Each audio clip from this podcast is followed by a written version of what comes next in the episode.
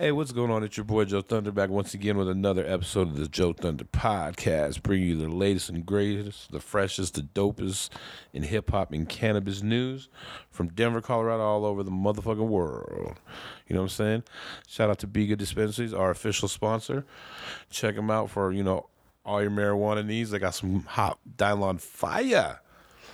We got another banger for you today, man. We've had this guy on before motherfucking graffiti icon, man. Like, psh, he was just showing me a book of shit from 92, 93 from LA to fucking overseas to New York to Miami. You know what I mean? He's a dope graffiti writer, graffiti bomber. C3PO. MUL crew, what's going on, brother? How you doing? I'm doing well, sir. Thank you again for giving me this opportunity. Uh, yeah, welcome back, man. We had you on, you know, earlier on another podcast with the Muse. Yeah, yeah, yeah. That was fun. I, that shit was real dope. You brought cannolis, you know what I mean? That's Shit. right. Cannoli. Where's the cannolis? Man, we was running late today, bro. Next time, next time when we do part three. That's right. That's We're gonna have to fun. Just go over there beforehand. You know what I mean? Just grab some shit and fucking. How was uh how's Joe Thunder been since I seen him last? Not too bad, bro. Kind of you know maintaining. Like there's always ups and downs. You know what I mean? But fucking not. I can't really complain. You know I'm trying to make some moves, trying to get things going a little better. I you see. I, mean? See you, bro. Seeing a little more promoting. I've been watching I mean? the Instagrams. You've been you've been snapping, dude. You on got the, a lot of content. Foot, I know footage. I'm trying to make it interesting, bro, and I'm trying to grab their attention because you know it got a lot of homies. Yeah, yeah, yeah, yeah. All over the motherfucking world, and you know what I mean. I definitely seen you up in the game though. Like you for sure all up in my feed now. I have to be, man. You, you made you made my algorithm, bro. For real, cause something be like, man, I be wondering, bro. I be posting some shit like a couple days ago, and then I be having motherfuckers like it today that I know, but they like other shit, and I'd be like trying to figure out like, do I need to do more, or is it just like, am I trying to?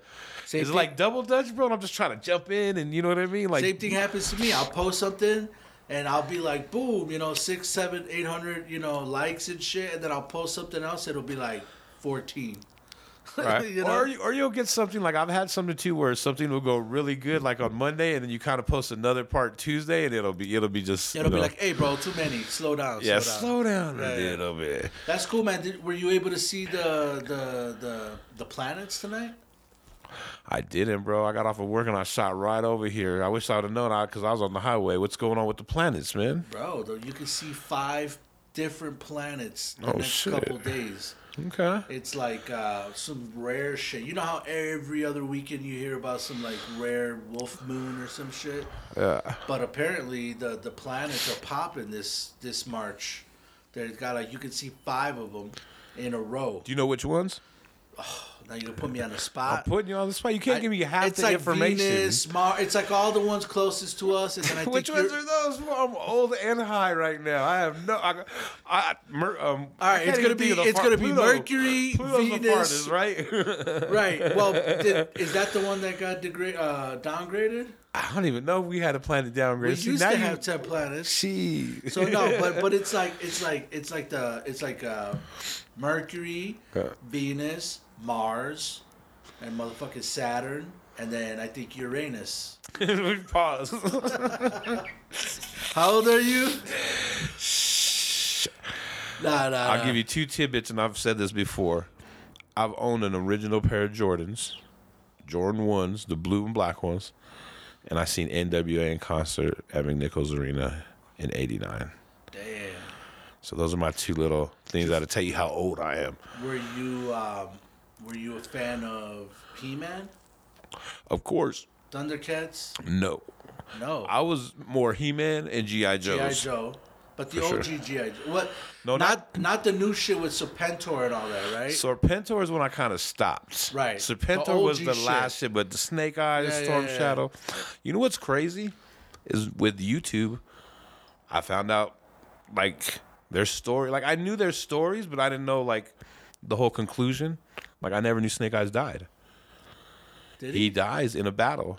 Oh no shit. And I never really put together like um Storm Shadow being a GI Joe and a Cobra and kind of going back and forth and kind of really being a good guy when everyone thought he was bad. Like yeah, there's a lot of stuff I learned that I didn't know. I was like, dang. My wife, she's gonna kill me for saying this. Sorry.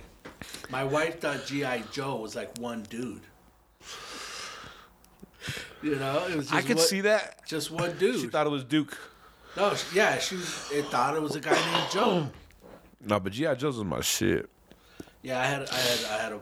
But so you're you're that age group, right? Were you Mm-hmm. were you fucking with like uh, my pet monster? Nah. You didn't fuck with that. You After too- that, I was. It was either like GI Joe's, He Man, or music or sports.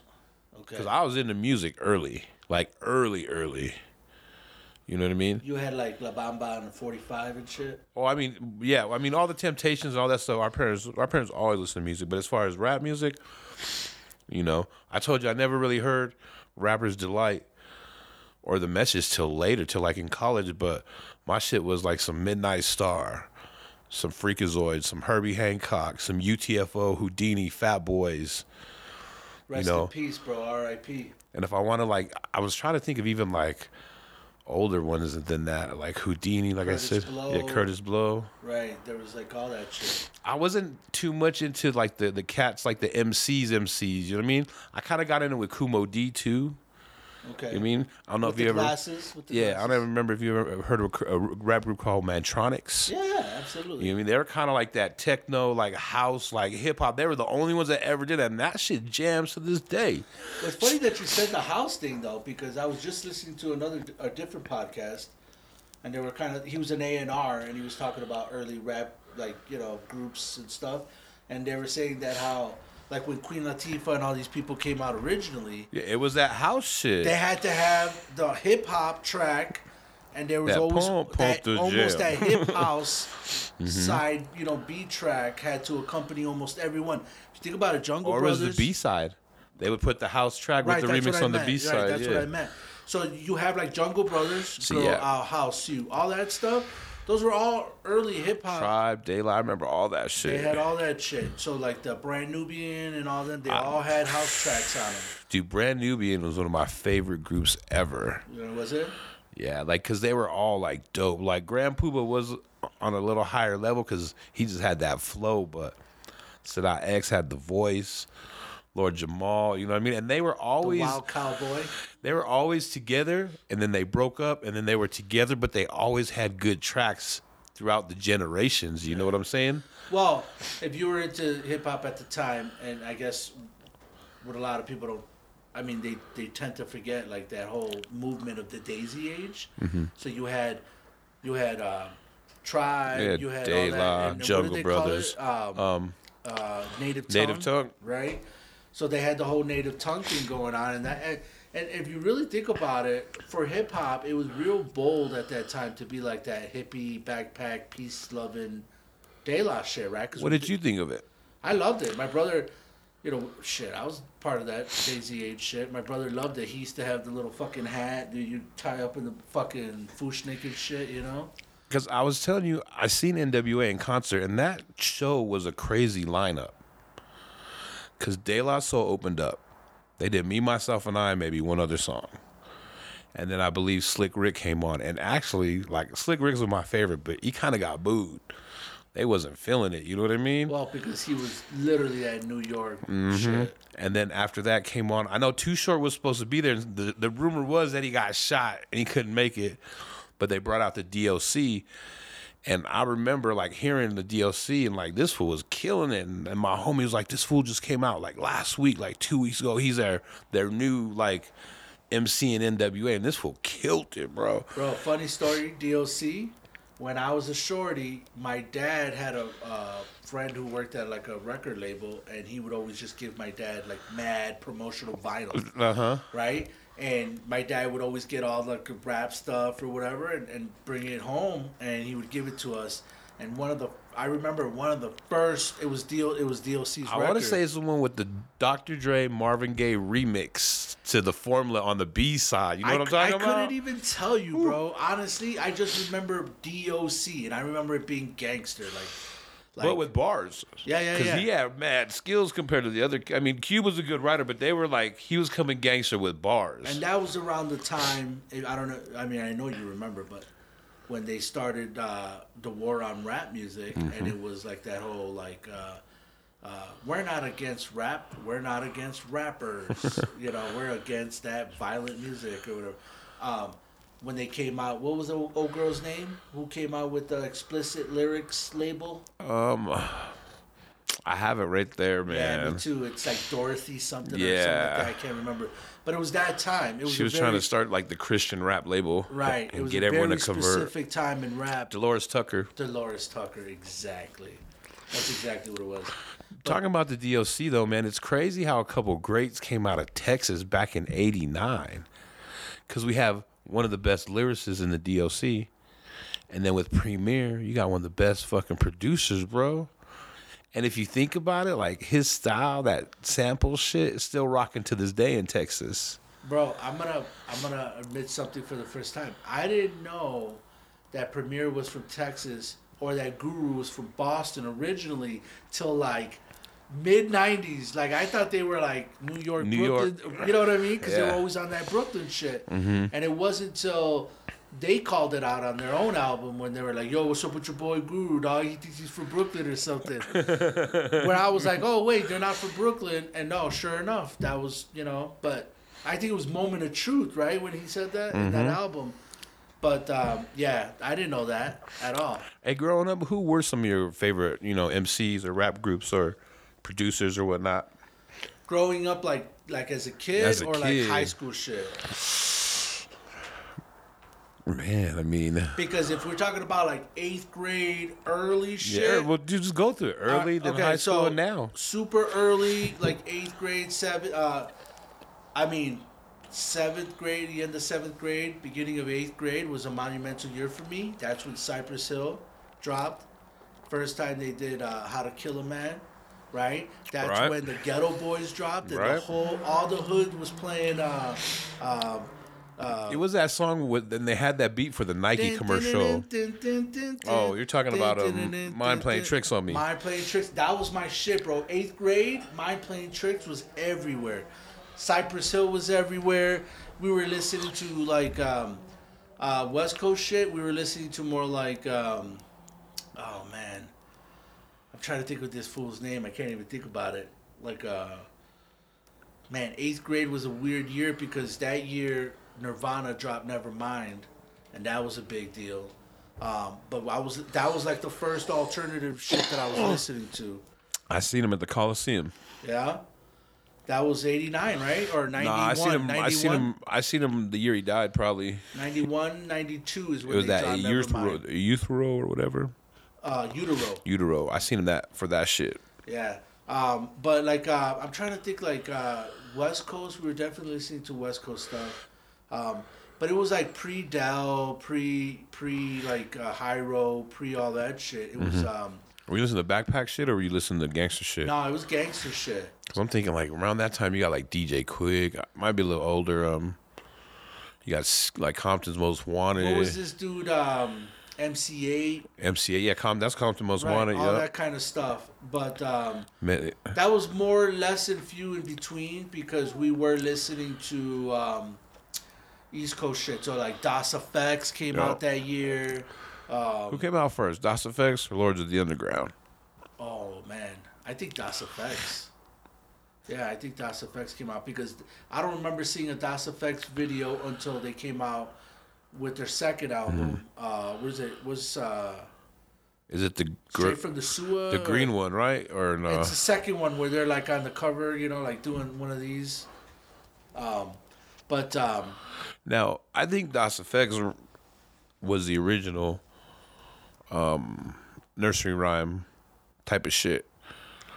Like they say, like nowadays, you know, they call like nursery rap. You know what I mean? Nursery rhyme rap. I think they're like the original. My homie says Bone Thugs and Harmony, but Nah, came Effects later. came way before. yeah, And if you listen to their shit, they actually put that shit in their raps. But the thing about them is by their second and third album, they weren't saying that no more. They were actually elevating. you're talking that bone skinny, bone skinny, bone, all that you know what I'm saying? They kind of, yeah, or they hear these one, one, two, uh, Uh, buckle my shoe, three. yeah. You know, that's, that's nursery rhyme all day Yeah. right there. That's, you know. The thing with that though is if you really if you really listen to it at the time when it came out, it was so different that other rappers like if you listen to Q uh, Q-Tip and a few other people around the time, they could be like, "Oh yeah, I could do that too," because it was it was totally different. but in retrospect, if you go back and listen to it now, they they actually had bars, man. Oh yeah, they flipped it. Yeah. People were just, you know, they've definitely flipped it. And like I said, on their second and third album, they kind of stopped that. Their second album was fire, bro. One of their favorite songs of theirs of mine ever Uh-huh. is um I'm a um what is that song? Uh it's the remix too. It's not even the the original song. But um uh, can't even think about it. We cut all this out, right? Nah, we're just gonna roll through it, dog. I'm looking up right now though, because I'm trying to figure out. I'm, I'm I remember the first one, and I remember like the the Green album, the one with 40 and the Blunt and hip hop. You know what I mean? I'm over here trying to spell all high too. They want effects. That was the first Oh, they one. want to flex. Yeah, they want yeah. effects. They want effects. Yeah. Like Das EFX. That was their first popular shit. Mic Checka is the remix, bro. This shit right here, this is my jam, bro. Oh yeah. Right? Can we do that? Can, am I breaking rules here? Are we- No, I think you could have it on for like a couple like seconds Okay, without it getting fucked up. But what's the Green album? Do you know what I'm talking about? That's that one. That's Oh. uh, it's uh, Hold it down, maybe. no, it's uh. Yeah, hold it down. Nah, Oh. like they had a, they had multiple. Oh, I thought you meant this green album. Oh no, that's the first shit. This is the one I'm thinking. Okay, I- okay. the first was classic. Okay. This is the one I'm talking about where they definitely spin the whole different. No more nursery rhymes. No more rat a tat tat. You know what I mean? They definitely elevating. This shit. The, remember this one? Oh, that don't quit. Come Yup. on, man. Yep. Anyway, that's on that green album I just showed you. So, so going back to what we were saying though, that was a very specific time in rap music. That was like 91, 90, 90 it's like 91, 92. And There's so much shit that came out in 91, 92. I'm gonna have a homie on tomorrow, man. He's like the little homie. He's like me and his brother ran together and graduated. So he was always the little brother. And he always put me on a little bit of music. Like I remember in 90, right when I was like a senior, he put me on a Keith Murray. He's like, You gotta hear this shit, bro. This feels tight. Put me on to like I wanna say Lords of the Underground, you know what I mean? So but there's even that came a little later though. then that's effects. Yeah, dude, because that came think it out was when I pretty was like a sophomore, man. Because that's when, that's when, um, uh, who were we talking about earlier? The with the Keith Murray's crew, uh, Redman, Eric and- Sermon, or Erick Sermon, what, EPMD, E, yeah, but what was the crew called? Uh, Death Squad. Def Squad.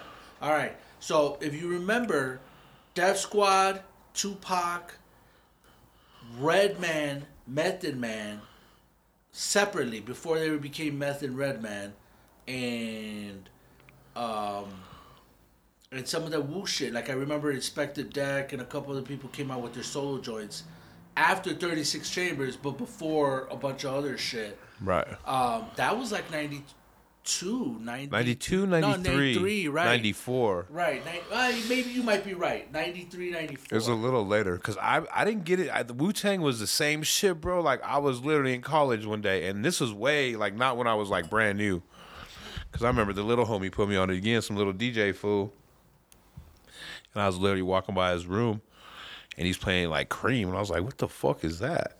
He's like, "You don't know what this is?" I was like, "Nah." He started playing it for me. I was like, "God damn, yeah, yeah, yeah.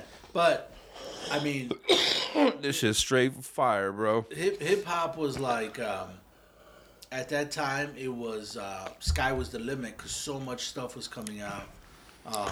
Every you know, Nas, right? If you think about '93, right? Like Illmatic. If you think about like all the different uh, Wu stuff that was coming out. If you think about like, you know, um, Nori, Mobb Deep. right, Mobb Deep, exactly, all that stuff. That that was that was uh, very crucial.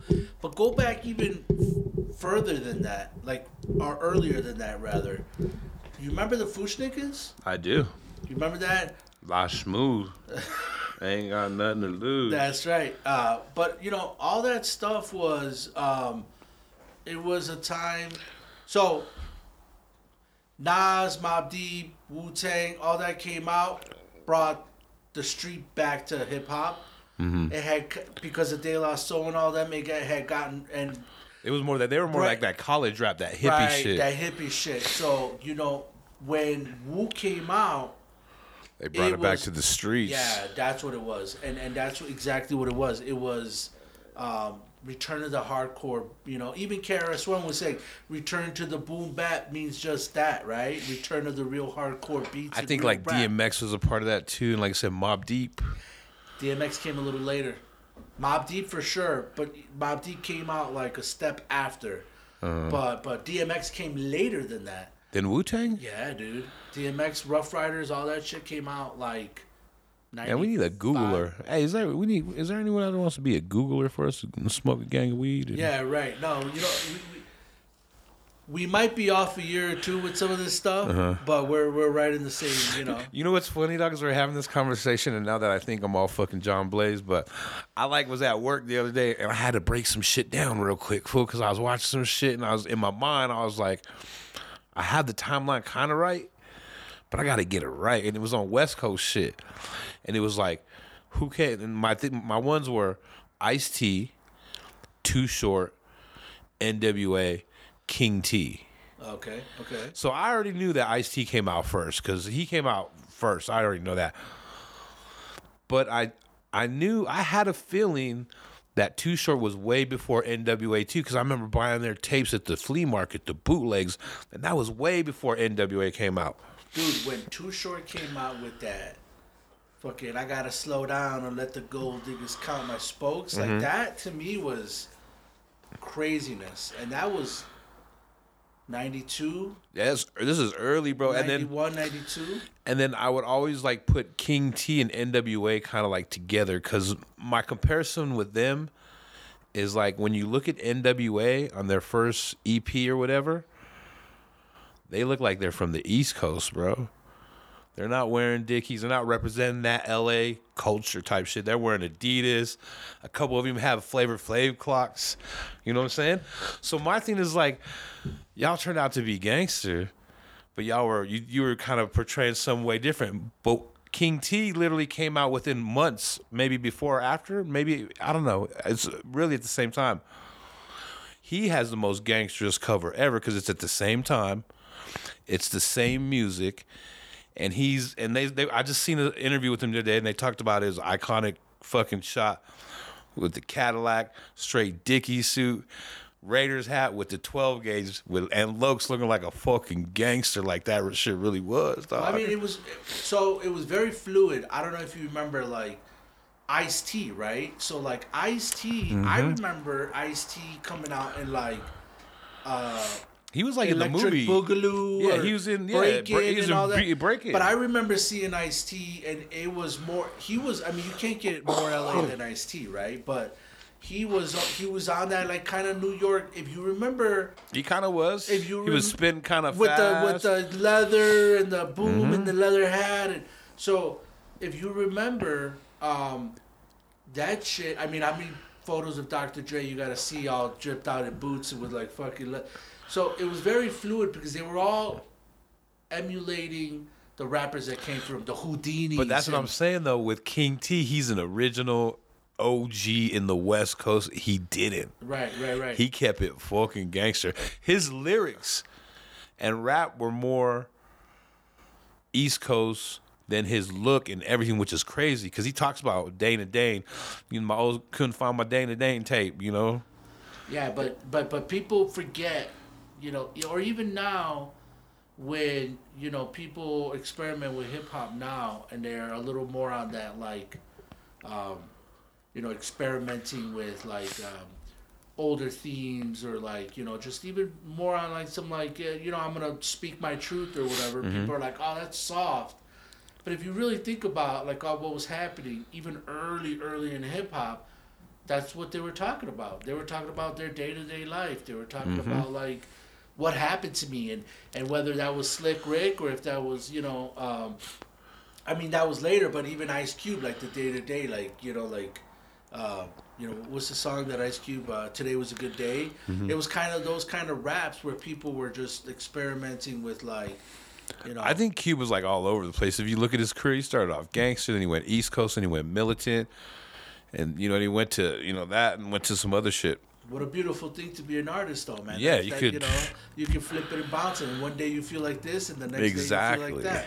You know, And that's cool. And, and and I know a lot of rappers nowadays uh, they struggle with that, right? Because it's like, you know, I had a friend who's a you know he was a really great rapper, and you know he did both. He did like real mental heavy raps, and then he did street gangster shit. Like he Mm-hmm. would talk about people getting murdered because that's how he grew up. He saw shit, but and then he turn around and be like knowledge for self and this Exactly. and that. But what I would always tell him, I'm like, nah, bro, you got to come out hard first, then go soft. because if you come out soft and try to go hard, nobody's gonna take you seriously. I mean, look at what happened to MC Ham- Hammer. MC Hammer was the softest dude on the planet. He was soft batch cookies. Then he came back out, and then he tried to do that '90s hard shaved, you know, with the you know. And even even at that, he was signed with Death Row. yeah, they laughed It him the block. It don't get it don't you ain't running with the hardest motherfucker. You gotta ain't come out hard first, then soft, bro. You can't you can't do it backwards, you know. But yeah, man, hip hop hip hop was a is a great thing, man. And, and you know, a lot of people, and I know now it's real, it's real popular to be like, um, your mind's expanded, and you're like, oh, what are you gonna do? The hip hip hippity hop sprays, and you're gonna do that. Almost as if like hip hop's a bad thing, but I'd be like, no, man, I grew up hip hop. I'm a hip hop. What do you think guy. of the new music? You you a fan? I mean, I'm sure you, there's some people you like and some people you don't. But I mean, what do sure, you think? Sure. What what it, what I think is is I embrace the youth. I embrace the new stuff.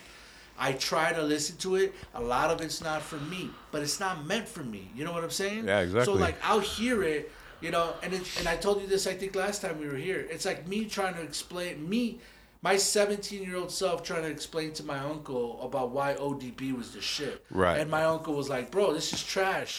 and I'm like, nah, you just don't get it. Yeah, like- it's, it's kind of the same thing. Like now, I try to keep an open mind, you know, and I listen to people because you know the youth, man, they're the truth, man. You got to listen to them, but it's not all for me, dude. No, I get it. I get it. You're right. You know, I, I keep an open mind, but some of it I'm like, yeah. Some of know. it's cool, but some of it I'm like. not eh. hating. It's just not for me. I was listening to some music earlier, and I was trying to like just figure out like what to classify it, cause it was like on some straight like gangster shit.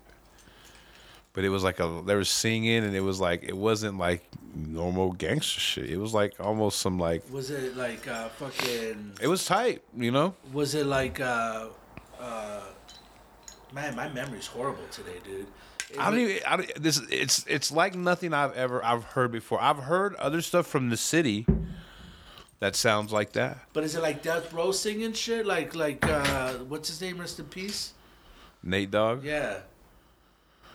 Kind of like.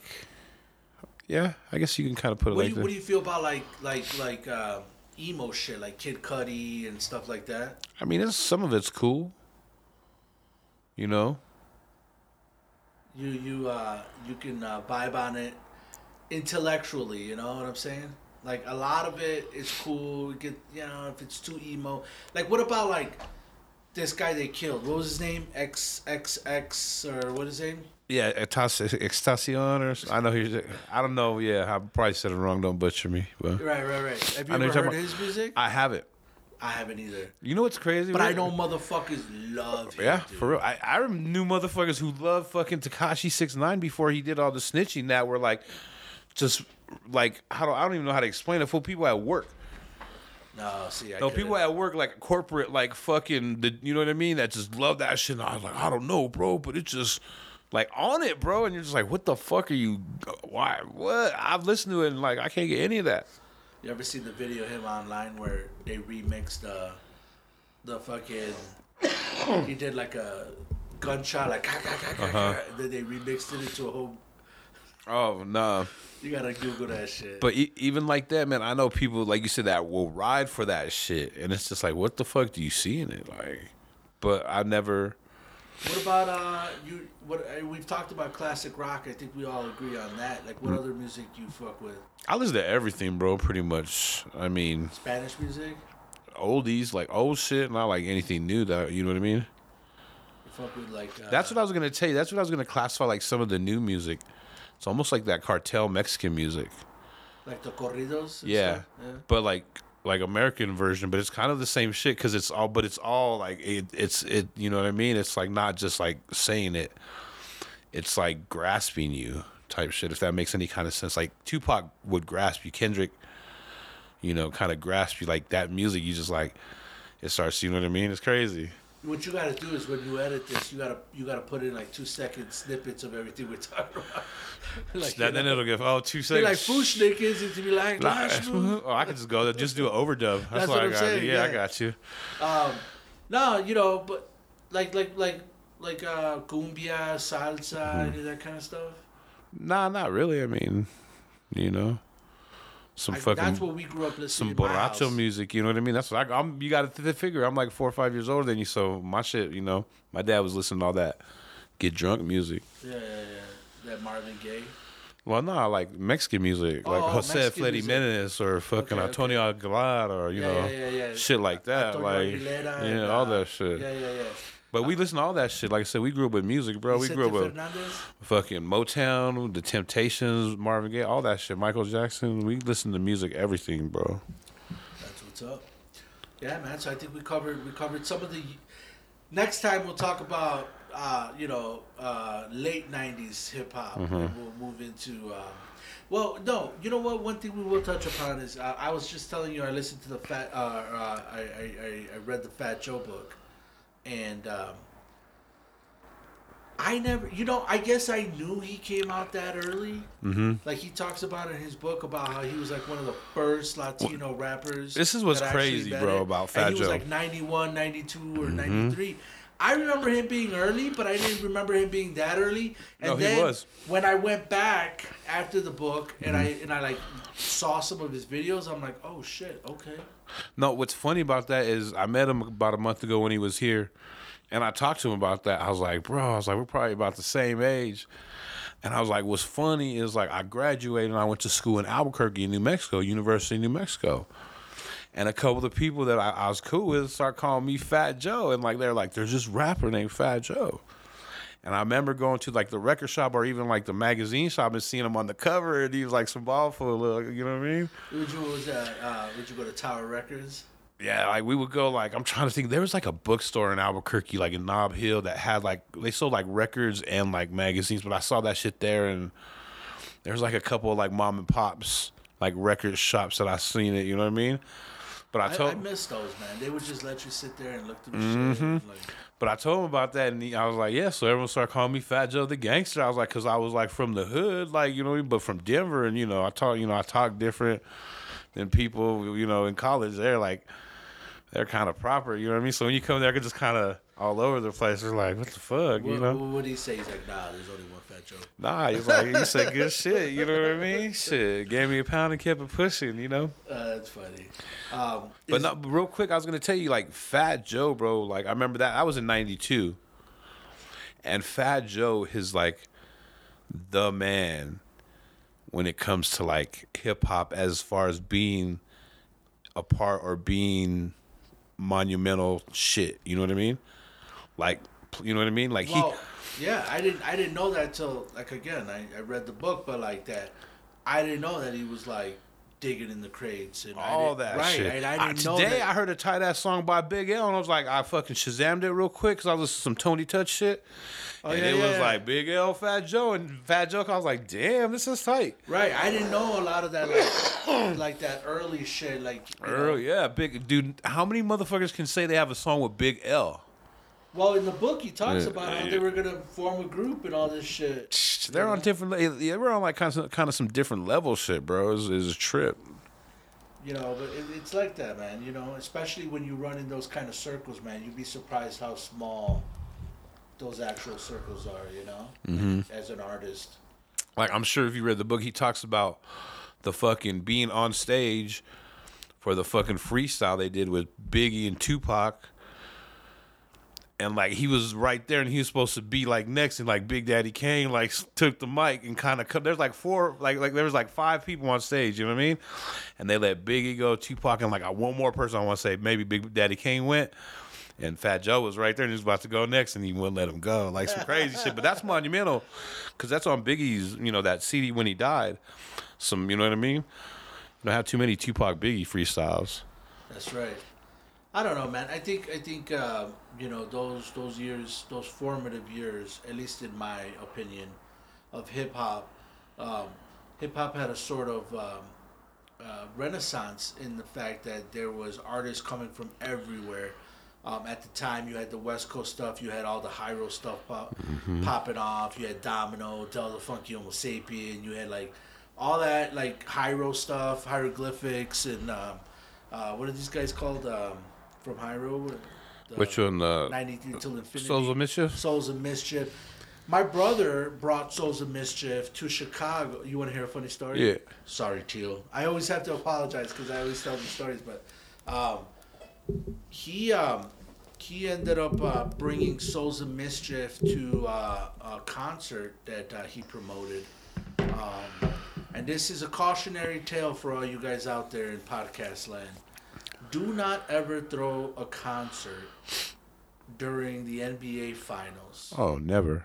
Okay? That is a bad fucking idea.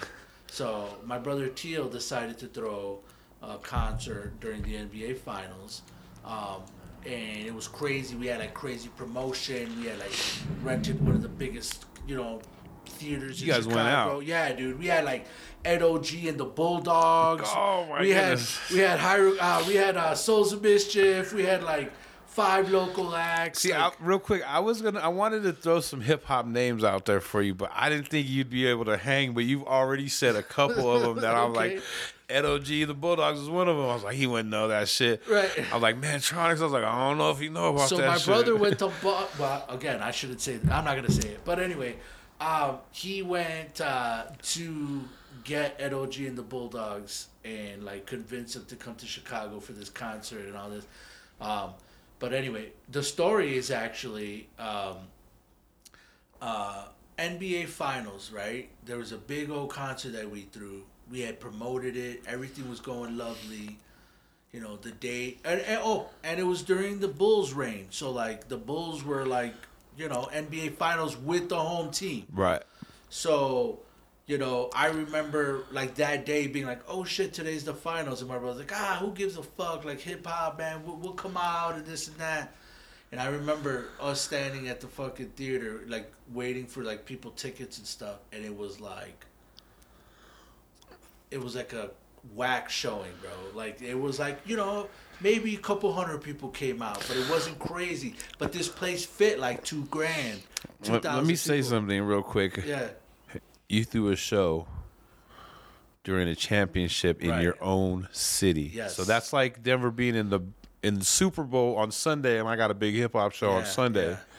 What do you During do the though? Super Bowl, What yeah. do you do? I'm like 17. My brother's like 23. We don't know what the fuck we're doing, right? We're we're bringing, you know, we're, ah, we're, Videotape it all. No. I have it on videotape. I'll show it to you. I think it might be in that hard drive. nice. Okay, but you know, always document. That's what we're talking about. You gotta always document your shit, except Well- for the dumb shit. well, no, well, Don't document fucking doing of some dumb shit. But as far as music, writing, art, all that shit. Aren't you glad though we grew up in a time where we didn't have cell phones? For sure, for sure. I, God forbid some of the stuff that I did come out on the internet or be documented. Like there was no Facebook or any of that. We'll get into that right now, but let Yeah. me finish the story. So we throw this, you know, my brother throws a big concert, man. We got G's into this thing. We're paying acts. We got local acts. We got all kinds of people coming through, and only a few people show up. Fucking Now, when you say a few, a couple hundred. okay, hey, But it was I, the- I was thinking like when you say a few, I was thinking like twenty. No, bro, a couple 50. hundred. But Okay, like, yo, the spot holds like two thousand. Ooh, it's a big ass spot, so it You looks know what I'm empty. Look, bro, sad as a motherfucker. But anyway, my we laugh up. Me and my brother laugh about it now. But like at the time, he was he was only in his young early twenties, and like we didn't know what the fuck we were doing. We just knew that we were gonna be like, yo, I'm gonna invite Edo, you know, So, real quick, can you explain that? Did he? You said he did he go to New York and go like recruit? he went to Boston because they were out of Boston, Okay. and he had went over there to recruit these motherfuckers. And say, hey, we're throwing a concert. We're gonna hire you. You coming through? And like, he And did how it. did he? How did he like uh, hook up with him? Did he just keep follow like the the the address on the album or? So back then, yeah, back then, I don't know if you remember like rap pages Yeah. and like all these like local Yeah. A and R's would have these newspapers with all their acts and stuff in it. Oh, okay. And at the time, my brother was doing producing and he was like, you know, fucking with local acts and throwing like a lot of local parties and concerts and stuff. So, you know, he was just going through He's in the scene. Yeah, you know, and he was just picking up stuff and and you know, he was like, "Yo, um, you know, we're going to you know, we love Souls of Mischief, right? Cuz MUL crew like our unofficial you know, theme song is 93 till infinity because that's when we started. Uh huh. Um, so we were already like, yo, we like these guys, and we were Del fans even before you know Souls of Mischief. Mr. Bob Dobalina. So we, you know, we were like cool, and he was like, all right, I'm bringing, I'm bringing this guy, I'm bringing this guy, and I forget who else he wanted that we, we couldn't get, but he was, it was like pipe dream shit. When you're like 23 and you're like hip hop, and you're like trying to make, you know, stuff happen. He was like, "Yo, we're doing this, we're doing that." So he ended up uh, reaching out and contacted these guys, and he put them on retainer. and Was like, "Yo, you're gonna." We flew them out to Chicago, put them up in hotels. and Oh shit. Yeah, so uh, it's funny though because nobody showed up, man. You know, and fucking, we were all salty as fuck. And I remember, um, it and to top it all off, it rained that day. Okay. So you know, we're sitting here and, and we're doing the best you know we can with what we got, and uh, fucking souls of bitches is all pissed off. They're in the green room. They're all like, "Yo," you know. They're salty. And I'm telling my brother, I was like, "Yo, I think these guys are pissed off." He's like, "I don't give a fuck. They're getting paid, right?" right. I- Like, you yeah. know, I mean, um, but you know, it, it's funny things like that that growing up and doing like that kind of stuff, um, you you learn, right? And that's why I say it's a cautionary tale, guys. Don't ever throw a concert during an NBA playoff when it rains in your own city. in your own city. And it know? better not be game seven either. And they win the parade because everyone's on the parade fucking shit up. But we we always did stuff like that, and that's one thing, at least for my brother, that I always admired is like, he had like you know, did not care about failing. Like yo, you just get up, you on to the next thing, you know, and uh, you know we got into that, and he got into you know the the hip hop scene early. He put me on, and you know I got to meet tons of people because of that. You know, I mean, we had people like Rhymefest coming through our house, and we had people like Ange 13, and you know, like uh, all these like really, really uh, prominent people. Did you guys ever fuck with Kanye? I did it. The only story I got with Kanye. You want to hear the story? Yeah. And it also happens to coincide with the Souls of Mischief story. I'm glad you brought that up. We didn't set that up, did we? No, we're on it though, bro. Okay. So at the time, they wanted to do um, uh, the guest list and shit. And uh, I remember we had people on the guest list. We had different reporters and kind of stuff like that. Right. And uh, there was a pretty well known uh, producer at the time called Shockwave. And he was from Chicago. And we, we kind of knew who he was. Uh, so they wanted to put him on the on the guest list. And uh, my brother was like, yeah, cool. Yeah, let's do that. And then they were like, okay, we want this guy. We want, and we're like, yo, we can't put everybody on. They're like, oh, we want to put this one Kanye West guy on. And my brother's like, I don't even know who that is. Like, we're not, we, we got to cut it because we had everybody and their mom on the guest list, you know. And my brother's like, nah, we got to cut it. We got to cut it. Can't put no But I always remember that, and I kind of joke with him. I'm like, yo, remember when you fucking shut down Kanye West or whatever? Damn. Um, but no, but but we we didn't have a lot of interactions with him. We did have interactions with like his mentor. So like No I.D. and like Mm-hmm. Sounds you like know, you fucked with common common sense up back then a lot too, no? we all ran in the same circles. They were older than us, much more talented than us, and um, we would see each other at parties, at, at events and stuff. Like I have a very vivid uh, memory of seeing uh, Common and them like playing pool at this one spot we went to and stuff like that. So it was all kind of like interactions, but I no, I never met the guy. I, I never talked to him. I knew his peoples, and I know the peoples they ran with but no, not me personally. You know, um, but you know, it, it was in Chicago. It was a small scene. Everybody knew each other. Like I definitely remember when he blew up. When he was like, "Can I borrow a dollar?" and all that kind of stuff. Um, I remember. You remember the music box? Yeah. Did you guys have the box out here? Where you pay like one ninety nine to see a video? Yeah. Okay. Yep. So I remember seeing all that shit on the back. How about EC Illa? You remember EC Illa? Nah. So he just dropped uh, a book actually about a month ago. Um, EC was like the guy that was supposed to. He was the the chosen child. He was like the one that was. He was supposed to be the next guy, the next and- one. Yeah, and he got signed, and he was like better than Twista. It's like a cannabis almost. Yeah, sounds dude, like. and he- or like and supposed he- to kill it, but didn't really. and he was like blowing up on the box, and he was like uh, like rotation, and like he was doing good, man. And you know, and, and he did a lot. He was a white guy though, but he was a gangster white guy. Um, uh, but you know, all those little circles of what was happening. I remember at the time, like um, Do or Die blew up. Remember Do or Die? Oh, for Smoking sure. hay in the middle. Oh, not Twista. uh, Twista, but back Twista, then he was Die. Tung Twista. Yeah, I actually seen like some shit like that. It's funny you said that because, um, I be on my little collecting shit. You know what I mean? Autographs, all this shit. And somebody posted on eBay like a gang of like black and white promos of fucking of rappers. You know what I mean? And you know, but they had like um three times dope, nonchalant. They had Twista and like some of these pictures were like autographs that like they never no longer go by. You know what I mean? And that was one of them. Like I've gotten Twista before, and you know it's, it's a cool autograph. But the one that he signed on that one was the Tung Twista, whatever. Da da da da da. Another one I seen was a, they had a Prince Rakeem, which is RZA. He probably ain't signed no Prince Rakeem autographs in like fucking fifty, you know, twenty years. Like those are super rare, and that shit was up to like five hundred. But it was some cool ass little. You know what I mean? Black and white. You remember the little black and white promos that the Yeah, yeah, they used to yeah, give you? You probably you know. But yeah, like they had some dope ass shit. Like I was like, damn, like this brought back memories, bro. So like all that stuff, um, I don't know, man. Hip hop's one of those things where, you know, you had to have been there, right? Like For you, sure. you had to have been there, and and you know, Dog, I, I was that kid. Like I want to post a picture, and I know I have pictures of it. You know how they post the I, I'm this old type shit. yeah, yeah, yeah. But I have like pictures of my room when I was like in middle school. And I was getting the Right On magazines and cutting out the pictures of Run DMC, New Edition, and post putting them on my wall, bro. And it was like hip hop. It was like, you know, the LL poster type shit. It's crazy too, because I was trying to explain this to my girl the other day about how, like, if you were a real fan of hip hop, then you remember when that shit was more electronica than hip hop. You know, when you really start getting into like the original shit, like all the, even the uh, Afrika Bambaataa, like all that. Yeah, the all like even with no words, like we were talking Rockit, about right. Rockit, like all you know, that all shit that was shit. all like elect- it was synthesizers, it was drum machines, it was all like it was all it was you know it was that shit. And then I feel like when people try to come back to that now, people are like, oh, that ain't hip hop, and I'm like, oh, a lot closer than you think. Like you know what I mean? right.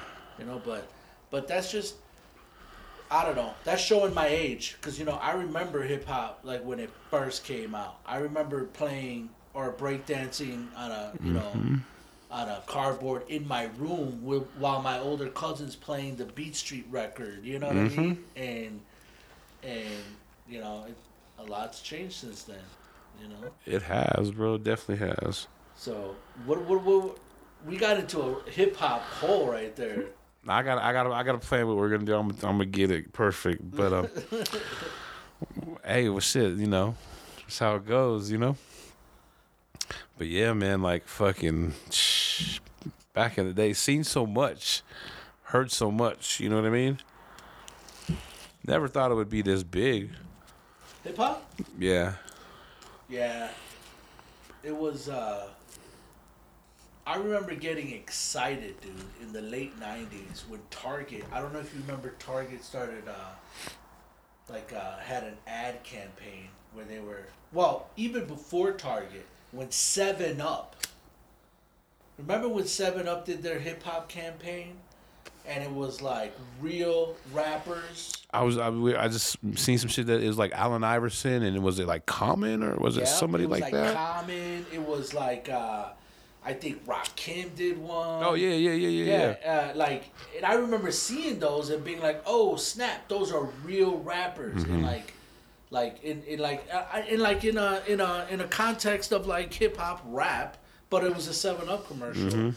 You know, being excited about seeing that, or when Target first started running some of those like newer commercials, and dudes would come out with a pilot and, like, oh, doing the graffiti, yeah. like do the tag on the screen, and they had like a guy doing a head spin. Mm-hmm. That was exciting for us because we didn't see that. I know the other day, um, fuck, I just lost it. that was exciting because we didn't see that. You know, it was it was like it was one of those things where, you know, you see yourself in in in the in the in the mainstream. You know, because people weren't showing what we were doing. You know, when we were young, It wasn't, yeah, it wasn't that much. oh, you're listening to black music. Oh, you're listening to this, or you're listening to that. And I was like, no, no, no.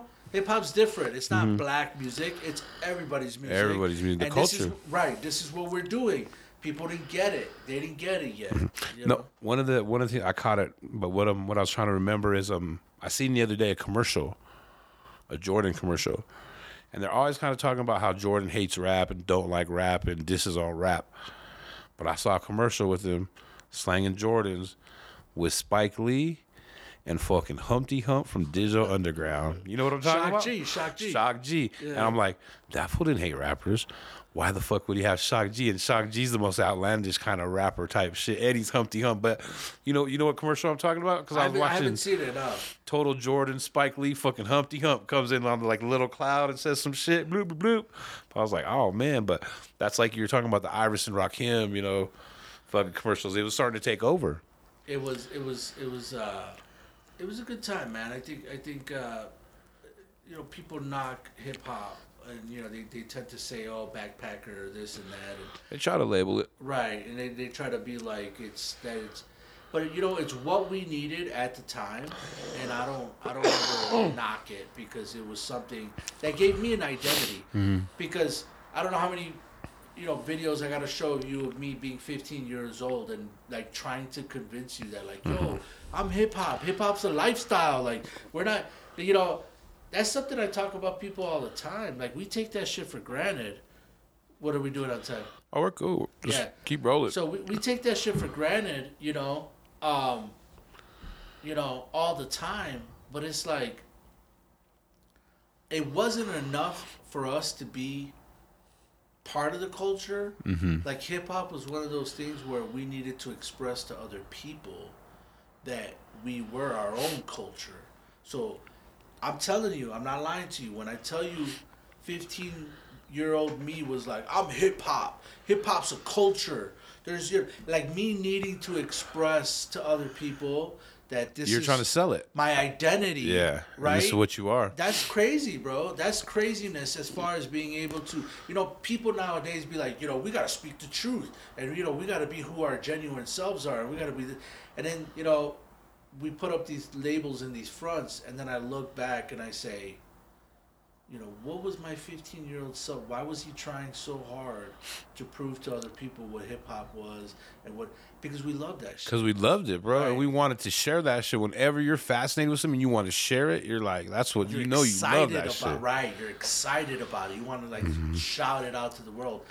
That's something I noticed that people now tend to kind of clown a little bit and be like, "Oh, you're what?" And it, fucking right. You Mm-hmm. know what I mean? Like, yes. I was gonna say it's almost like being a dope ass DJ too, bro. Finding that B side that's just fucking banger that no one really knows, and you fucking just like, oh, look what I found, and you play that shit and be like, damn, because we all, I always still to this day hear shit like that, like that's old as fuck, and be like, where the fuck was I? You know what I mean? So I'm also going to posit this to you. All right. What about there? I'm going to move a little closer. What about um, graffiti? If you look at graffiti, almost every single interview pre like '96, I and I'm going to do a super cut, and when I post it, mm-hmm. it's going to be. I'm gonna post it. I'm gonna fucking at you at it. All right. But every fucking pre 96 graffiti video or interview anywhere, you always hear some awkward teenager being like, Well, I'm a graffiti writer. We're not just vandals. One day, you don't know where this art form is going to be. We're going to be in museums and stuff. And we're going to do this and we're going to do that and blah, blah, blah. Every interview. All right? Now here we are, 2023 and we're in fucking museums and we're making movies and we're doing all kinds of shit. But like, like you said though, because we're the ones, our age group is the ones running shit and controlling shit, and you know we're probably gonna be running for another twenty years. But we had that vision, bro. We had the vision of we wanted to break out of that. That old school shit. That- Keeping that it real, like that mentality, like old we were- fucking two bed, we I love Lucy shit. We Keep it wanted real. to legitimize what we were doing. Uh-huh. And you think and I'm show front, like this is legit, like right? you said. And you think I'm fronting, but take my word on this podcast, guys. I'm gonna do a super cut of every fucking interview pre '96 of people being like, "This is a real art form. We're gonna be in museums. I We're gonna do this." I can think you'll of a couple ones right off the bat. Yeah, you'll see. You know, the first the graffiti shit when they're in the gallery and they're like, have you ever made five thousand dollars in a night? Tell them talking shit. You know what I mean? Or the kid like, I want to be on graffiti magazines, graffiti videos, graffiti fucking everything. People take advantage of that now because graph is so big. They just assume that it's always been this lovely, and it's not. We had to fight against our parents. We had to fight against society. They don't know that. Our school. They don't know that. Their moms know? give them a marker nowadays. My, Here. right. My dad Dad beat the literally. shit out of it. My dad literally would be like, "You're dirtying the city. This is garbage. Like, what are you doing?" I wish I still had some of my photos and stuff from when me and my brother first started writing. It's not existent. Why? I had my own dad raid our room. He raided our room, tossed our whole shit, grabbed all our piece books, ripped them up, threw all our photos away, our markers, everything, dude. We, we had nothing, like you know. How did you kind of find out, or what? What kind of sparked him to fucking Oh, send he in knew. the, the, once my the- brother started getting racked, and once I started getting racked and getting arrested and getting into trouble or you know messing up in school, Mm-hmm. first thing that's got to go is the Nintendo or the comic books, the Nintendo, and then like anything else that's getting in the way. And in, in our case, it was it was the graph, So it was like piece books, posters, pictures. It had to go, bro. You know. Yup, yup. But nowadays, everybody's like, "Oh, graffiti, it's cool." Like you said, here, go buy some markers. Oh, Uh. go to um, what's this place here? Guiry's. Go buy Meiningers. paint. You know, go Yeah. do this, go do that. It's encouraged. Yeah, That's, that's crazy. it's not for every. It's not for everybody though. Right. You know? Being that we're on the fucking subject of hip hop, bro, I gotta ask: Jay Z or Nas? I'm a big Nas fan. Me too. I didn't even. I'm earlier Nas fan, Mm-hmm. later Jay Z fan. So what that means is anything early Nas I love. yeah. Anything later Jay Z I like. See, I'm I'm opposite that. I like I like early Nas and I like middle Nas. After the um, not the Hate Me Now CD, but the next CD when he had like the song with Beyonce, like that's when I kind of stopped. The one with the King Tut fucking Yeah, CD yeah, yeah, cover. yeah, yeah. I am or what is yeah, it? I am. So I, I kind of stopped listening then. So I like, but everything that was dope. Jay Z, same thing. I like couple Reasonable Doubt's a classic, and I think I like the fucking the Dynasty, and that's it. I like Jay Z's later shit. I find it to be more mature, and Mm-hmm. I find it to be like more uh, in accordance to like his lifestyle and what he's doing, and kind of where I'm at in my life. Um, but I'm a fan. I'm a fan of crime rap. Okay. So Mobb Deep, Nas, that I'll, I'll I'll sell you rocks and then rob you. Like I love that shit. I love that shit. Right. You know, like that that early Nas, that Nori, that that Jada, MOP, Lox. Lox. You know, um, um, now, are we counting any West Coast in this, or is we just strictly? Because I'm well, like, I'm going down the list, but Okay. like, but like even like um, uh, Boot Camp Click, yeah, and like all fuck, that, you're like, naming some good ones, bro. You know, like all that shit, like uh, Sean P and and, and Coco Brothers and, and Uh, all that Helter shit. Skelter, all that right, shit, all Helter those Skelter. fools. Love the crime rap shit. Uh, some West Coast shit at the time. I listened to Tupac, but Mm. I never got into Tupac till later when I got old enough. Or I was already older, but like when I got when I when I kind of got it, like I thought um, and and and check my privilege here, but I remember when Tupac came out and he was Mm-hmm. doing his rounds on MTV and MT, Yo MTV Raps and all that stuff. Um, he kind of came off as that militant, pro black, right? That all that shit. Then he got yeah. gangster because at first he wasn't. No, he was on. You're right. He that. It, well, I don't know. Not, He was on that pro But black. it was like he was a pro black, but he was on that. I don't want to say cop killer, but he was on that gangster shit because you got to be gangster to do. To he was on that all I would Yeah. say militant.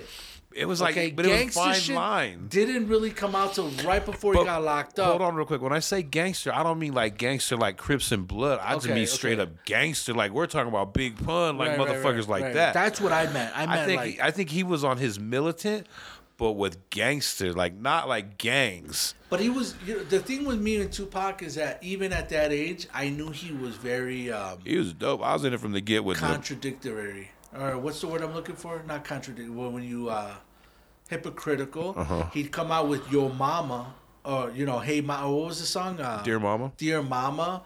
You're right. And then he came out with you know like. But- the hoes. Yeah, but you gotta have both sides. If because there's women that are women and there's Hypocrisy bitches that are bitches and there's for. Right, hoes that right. are motherfucking hoes. And imagine how you be talking about them nowadays because nowadays they amped up. Right, right, right. But what I'm saying is, I knew that he was that that he was kind of polarizing at the time. Um, you know, uh, before that, you had like Digi Digi Underground, and you had a couple other things. Um, and you know, I fucked with it, but I, I was mostly an East Coast guy, Midwest East Coast guy. Uh, and I know Denver, Albuquerque, all those places were mostly West. Well, Uh, no, Denver like switched because before there was no West, like Denver was East Coast like a motherfucker. But when the West came, it it took it because, like you said, it's a different shit now. Like So- like all the militant shit is cool and all that, but these motherfuckers are really shooting, and you know what I mean. They're like, you know what I mean. So it's kind of it's that you know. It's it, it, it's almost like um, we're kind of having the conversation about um, the the Common song. You know, the um, I used to love her. I mean, that's the kind of conversation we're having, right? Um, Kind of, but he was he was wrong for that. I mean, I took that as a West Coast diss. do you? Yeah, easily. Why? Why? I can't remember the fuck. You, if you know the line, just because you, you see like He's like uh, I used um, uh, here. Hold on. with the West Coast. So what I was thinking, like the line that I was thinking is when he talks about he wasn't salty that she went to the West, you know, with chilling with the boys in the hood, and it's because like he's labeling the gangsters the boys in the hood, and he's like kind of like, how do you have opinion anyway? Anyone can listen to hip hop. You Right. kind of feel what I'm saying? Right, so it's right, kind of like a felt like a little bit of a jab. Maybe I'm taking it different. I'm, or A I'm little high. bit, a little bit. I think because you got to remember at the time we were getting a lot of slack, right? There was a lot of West Coast NWA, like No, it was definitely different. You know what I mean? Kind of like you know, kind of like now. I mean, it, it always changing. So so I remember when that wasn't even my jam. I remember that it was my jam later, Mm-hmm. but like that was his more like uh His breakthrough. Well, no, not his breakthrough, but it, it was more of his like uh dissertation on what Mm-hmm. he thought rap was, you know. And I remember at the end when you would tell people, you know, he's not talking about a girl, he's talking about hip hop, and people were like, what? Then you have to go back and listen to it, you know. Uh-huh. But that was like his dissertation on it, you know. Right. So I know you're a big East Coast man. I got to ask you one more. Biggie or Pac?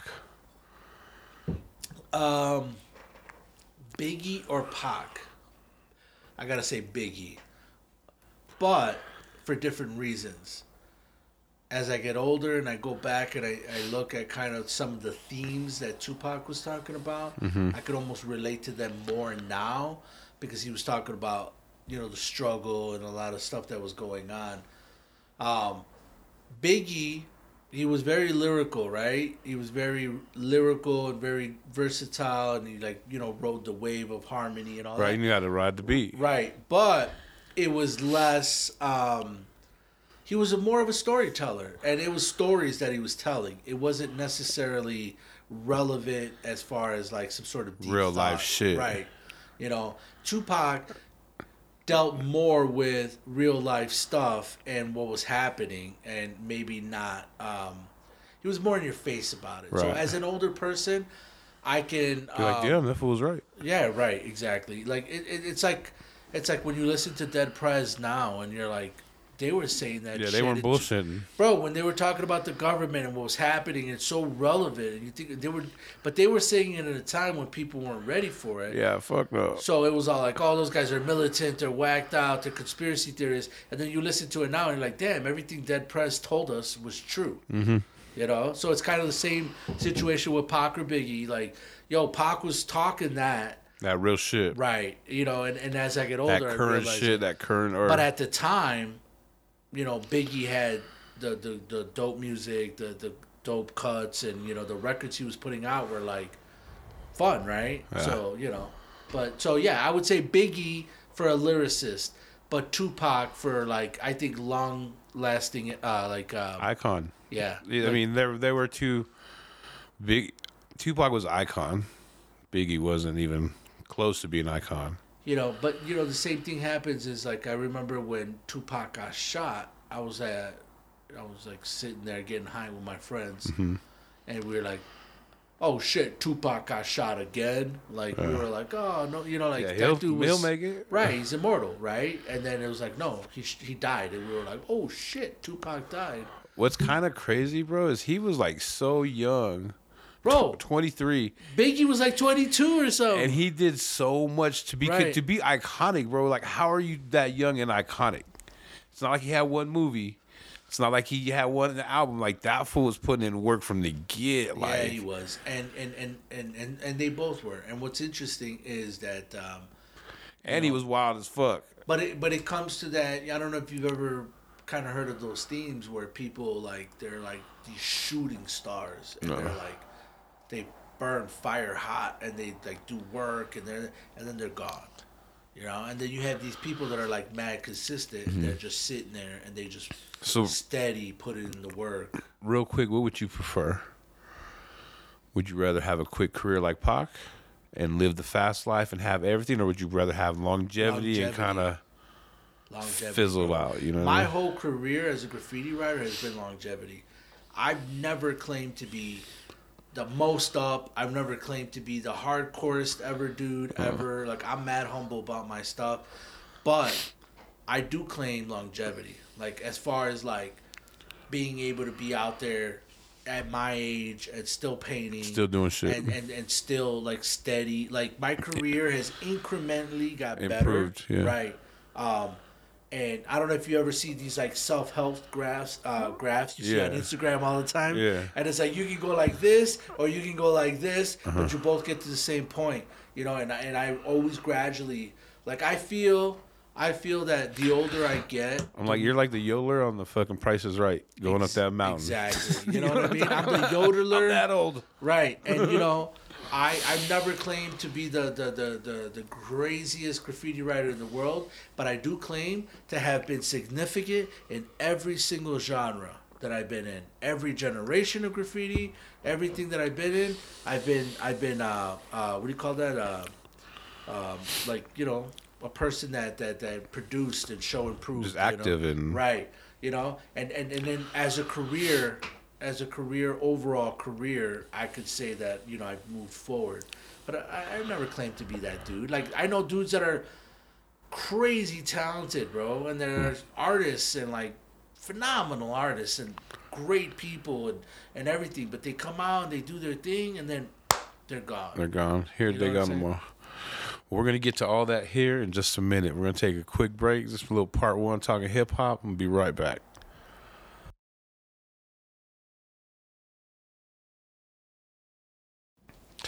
All right, we're back. It's your boy Joe Thunder, Smoking with Joe Thunder podcast. I'm here with C3PO, MUL crew. You know what I mean? Brr, brr, brr. You know, shout out Be Good, you know. This is part two, real quick. And the part two is really interesting, man, because I was just, you know, I don't know even how to say this. You just let me see like a couple episodes or pieces of episodes of this new documentary you're working on called It Was Written, right? Correct correct which you know is all about Chicago graffiti and how it started. And it, it, I mean, what I saw already, dope ass shit, bro. Kind of talk about that, how this kind of came up, and this is some intricate ass shit. This ain't no like one two motherfucker interview. I mean, this guy had kings on this first episode breaking shit down, like giving you all aspects. So go into it, brother. All right, I'll give you the, I'll give you the quick uh, the the elevator speech. So so basically, the project's called "It Was Written." Um, it is a format. It's a long format uh, movie, so it's going to be two hours and twenty minutes. But we quickly understood that um, you know when we started this project. Well, let me rewind. How about this? I started a project in 2002, okay, called Bustin' Stains. Okay. It was a project that we had started um, with, um, you know, the the whole graffiti movement in, in Chicago. Chicago, right? Right. This is it's all all Chicago Chicago-based. Yeah, yeah, yeah. Shy, shy, shy.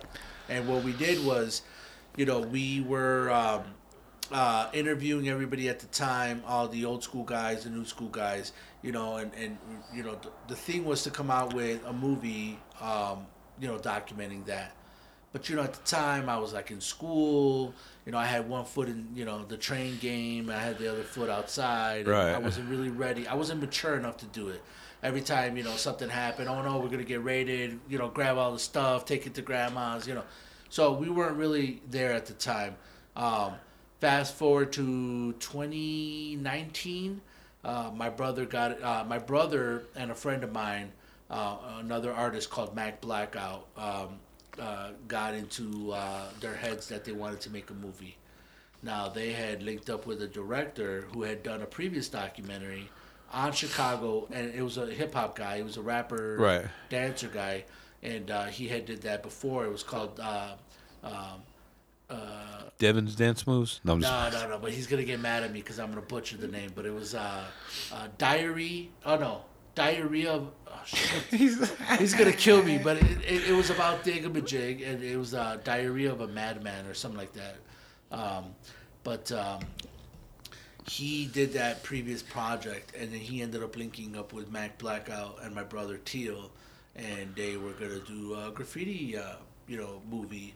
Um, and they had reached out to me, and, and at the time I was like, nah, I'm not really interested. I kind of got my own thing going, and you know, that kind of stuff.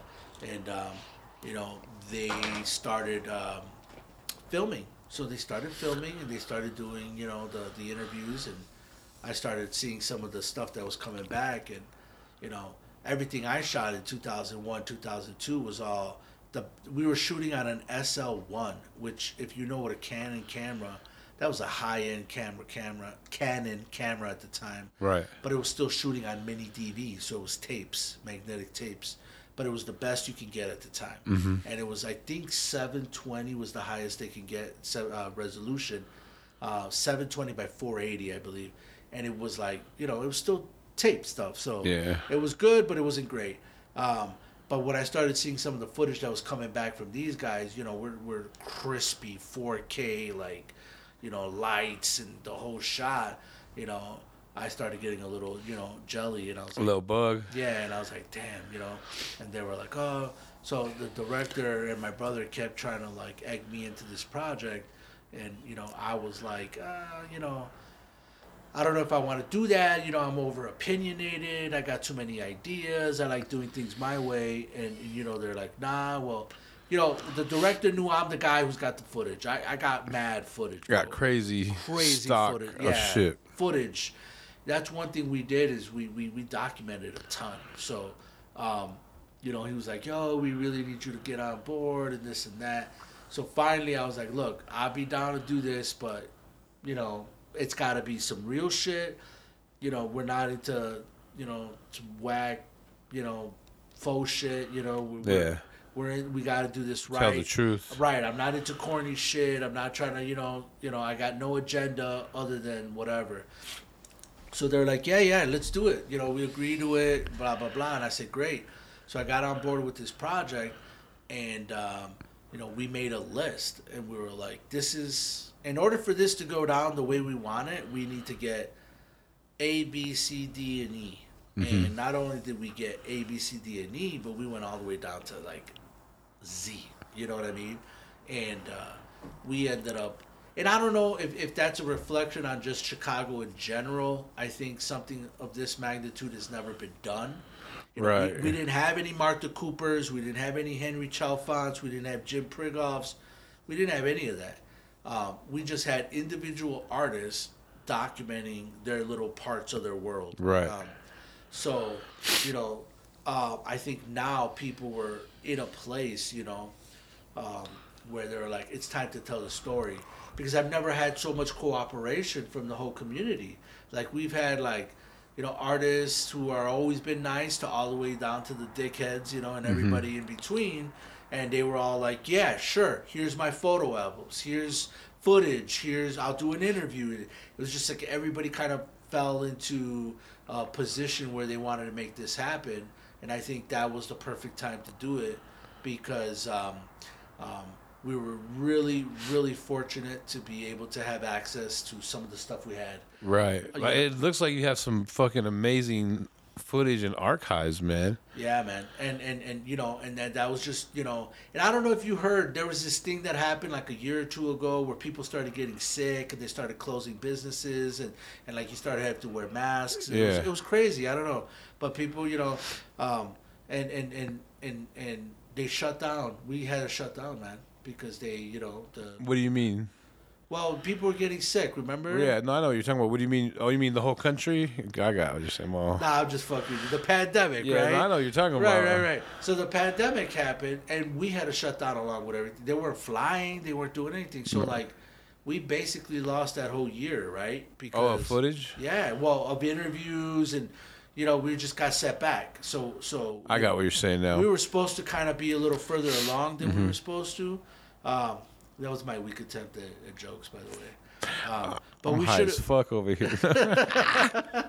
but uh, we should have. We definitely should have been further along than when we were. got what you're saying. Yeah, yeah. But um, regardless, um, you know, again, we were so fortunate to be able to get what we got. And I mean, when you were saying earlier when you introduced it, you said, "Oh, they got kings, we got this." Dude, we got we got cream of the crop. We got we don't have people. We have the people. You know what I mean? Yeah. And like the people that made it happen, and and so this project is. Um, crazy labor of love uh, between there's like seven of us making this movie That's dope. yeah and and and, and you know the, the the movie is uh, and when i say movie we've actually expanded it so we're, We said five episodes, right? right so we're actually still doing the movie Mm-hmm. but we've also have so much stuff that we've expanded the whole project to do five one hour episodes Right. You guys are done, or you, you guys are about at number four, and you know, f- pretty much, right? So yeah, we're we're at number four. We we've got ninety five percent of all the, the, the interviews and shooting in the in the can. So we we we we're almost done with complete shooting. We're editing. We are in episode four, uh, and we're basically uh, refining, refining, refining. Yeah, just every day. You know, and uh, something new happens every day. And if it's not us dealing with like archives or, or trying to get clearance for you know uh, footage or trying to get licensing for music or try to do like you know like It's a uh, big ass task, bro. yeah, it's crazy. And let me tell you why it's crazy. Because we're not. Uh, anybody can jump on uh, YouTube and steal video. But to, Anybody- yeah, to do it right though, to like get clearances and to Yeah. get because you know. if you this- have a hundred people involved, you got to get a hundred write-offs, bro. It's Right. not like, like you said, just taking it. So you know that's I think the main difference is we're trying to do right. Every photo that you saw in those episodes I showed you has been Mm-hmm. Licensed, released and licensed to us. Like I can go jump online and steal all the Joe Thunder photos I want, but if I want to upload it to you know like Some a- shit that's gonna be streaming legit, service yeah. or like Hulu or they're not they're not gonna you know they're not gonna go for that. Like you just can't jack people's copyright and then be like, oh, this is ours. No, you got to get releases for every single photo you use, for everything And you do. like you're telling me, some of those are hard as fuck. You had to go through some hoops and track down people in other countries, and Absolutely. I mean, you know, I don't know if you had to pay any bread for it, but I mean, there was some of them that kind of seems like fuck. I tell people all the time, man, I got to carry a chapstick in my pocket all the time because my lips are so chapped from all the pole I've been smoking. You know what I mean? Because you got to call people and you got to, you know, ask them for favors and Being- you got to yeah. ask them for this and you got to trade and you got to do like concessions, which is What's what do you mean by concessions, real quick? like sometimes people are like, yo, I'll give you this photo. Oh yeah, But you gotta promise me, you know, uh, it's Give gonna be in the movie, or you gotta, yo, I'll give you this one photo, but you gotta give me full credits, and you know, you gotta, you know, there's, you gotta trade photos with me, or you gotta. Yeah. So there's always give them a canvas or something. right. There's always something. Give that, an ounce of weed. you know, there's always something that we have to concede on and be like, yes, like yes. Um, And Real- there's some stuff that we've been like, no, I'm not. I'm not gonna do that. I've had people tell me like, Can you give "Yo, me some examples or? Uh, well, I will tell you there was a gentleman. I'm not Right. gonna say Yeah, his name. Yeah, don't say his name, Right, but- but there was a gentleman who was like, Why don't you get him some hookers? no, no, he was like, yo, you gotta pay me 10 G's for my. Oh. But like right off the gate. Now, the guy is a very well known artist, very well known graffiti writer. Uh, did a lot of work, mad respect in the streets. You know, a bunch of stuff. He can Um, make that call. No, Okay. You know, he thinks he can make that call, but at the end of the day, you know, you know, uh, I can make my story without him. Yeah. I would like to include him, but you know, he was like, "You got to pay me ten G's, and you got to do this, and you got to do And that." what was what was that for? Was it like an interview Right. and like maybe like some little bit of footage or some it shit? was it was interview. It was an interview. okay, so it's basically the You know, and, and and to be fair, the guy's a hermit. Like the guy's not been around for a long time, and it's like it would so be that's exclusive. what that's why he's kind of probably thinking that. Yeah. Right, right. But at the end of the day, I got dudes that put in more work and did a lot that are more. Or you could get two or three me. of them. Yeah. Right. You know, and not to, to downgrade anybody, but to say those kind of concessions when, you know, coming from a graffiti background, you know, we're self funded. We're, you know, everything we pay out of Your pocket. Your head too. Your graffiti heads so fucking. Right, you know, we, we, we do all that, and, and, and we're not that kind of, um, you know, graffiti and hip hop comes from that, you know, show and prove, and we're gonna make something out of nothing attitude, and that's kind of what we're making, you know, what we're hap- what we're doing with this project. Uh, and we are leaning on the, the, the, the good graces of a lot of people Yeah, who have been very lot of help. generous. Yeah. yeah, a lot of generous people who've been helping us. But you know, to to to be able to ask, uh, you know, or to be able to be asked to pay someone ten thousand dollars for an interview, uh, is just not doable. It has nothing to do with oh we won't pay it or you know you know that kind of thing. It's more like well we can't pay it because that's not the kind of operation we're running. Right. Um, but you know, you know, you run into stuff like that. But for every one of those, you have ten other people that are just like Totally down. phenomenal. You know what I mean? What was the craziest request you got for some tr- for trade or some you know I need to get some shit? You know what I The mean? craziest one. This is the most odd. That kind of like I mean that's kind of weird, but sure. Someone asks you Um, for like a bucket full of paint or what? Oh, I get that all the time. That's not that's not out at all. I get people Bring me fifty cans. I got you all day, homie. right, right. I get stuff like that all the You time. go fucking do let the- me see what the oddest thing is. Oh man, let me see. Uh, uh, I don't know, man. I, I the weirdest thing I guess was somebody asking me for like a random orange dot German fat cap. Is that like pretty It- rare? Yeah, and it was like, you know, I, I got, I, I have a ton of caps and stuff. So basically, he was like, dig in your collection. I know you got it. Uh, you know, run it or whatever. And I Uh-huh. was like, uh, I don't know if I have it, but let's see. Uh, but just ran. It was like a very, very much like a scavenger hunt request. It was like, do you have an orange dot, you know, German fat cap, the original with the fat ridges? And I was like, mm.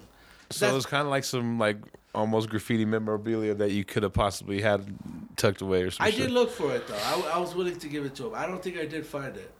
That's Uh, funny. But that was probably one of the weirder ones. But yeah, we get stuff all the time. We get like, you gotta credit this, you gotta do this, you gotta do that, which is which is fine. You know, um, a lot of stuff is archival footage. Right. So we do find a lot of uh, uh, like stuff in like university archives. I found stuff in um, the Just uh, random shit that probably even got to do the with graffiti. National Archive, like the Federal National Archive Uh-huh. in Washington.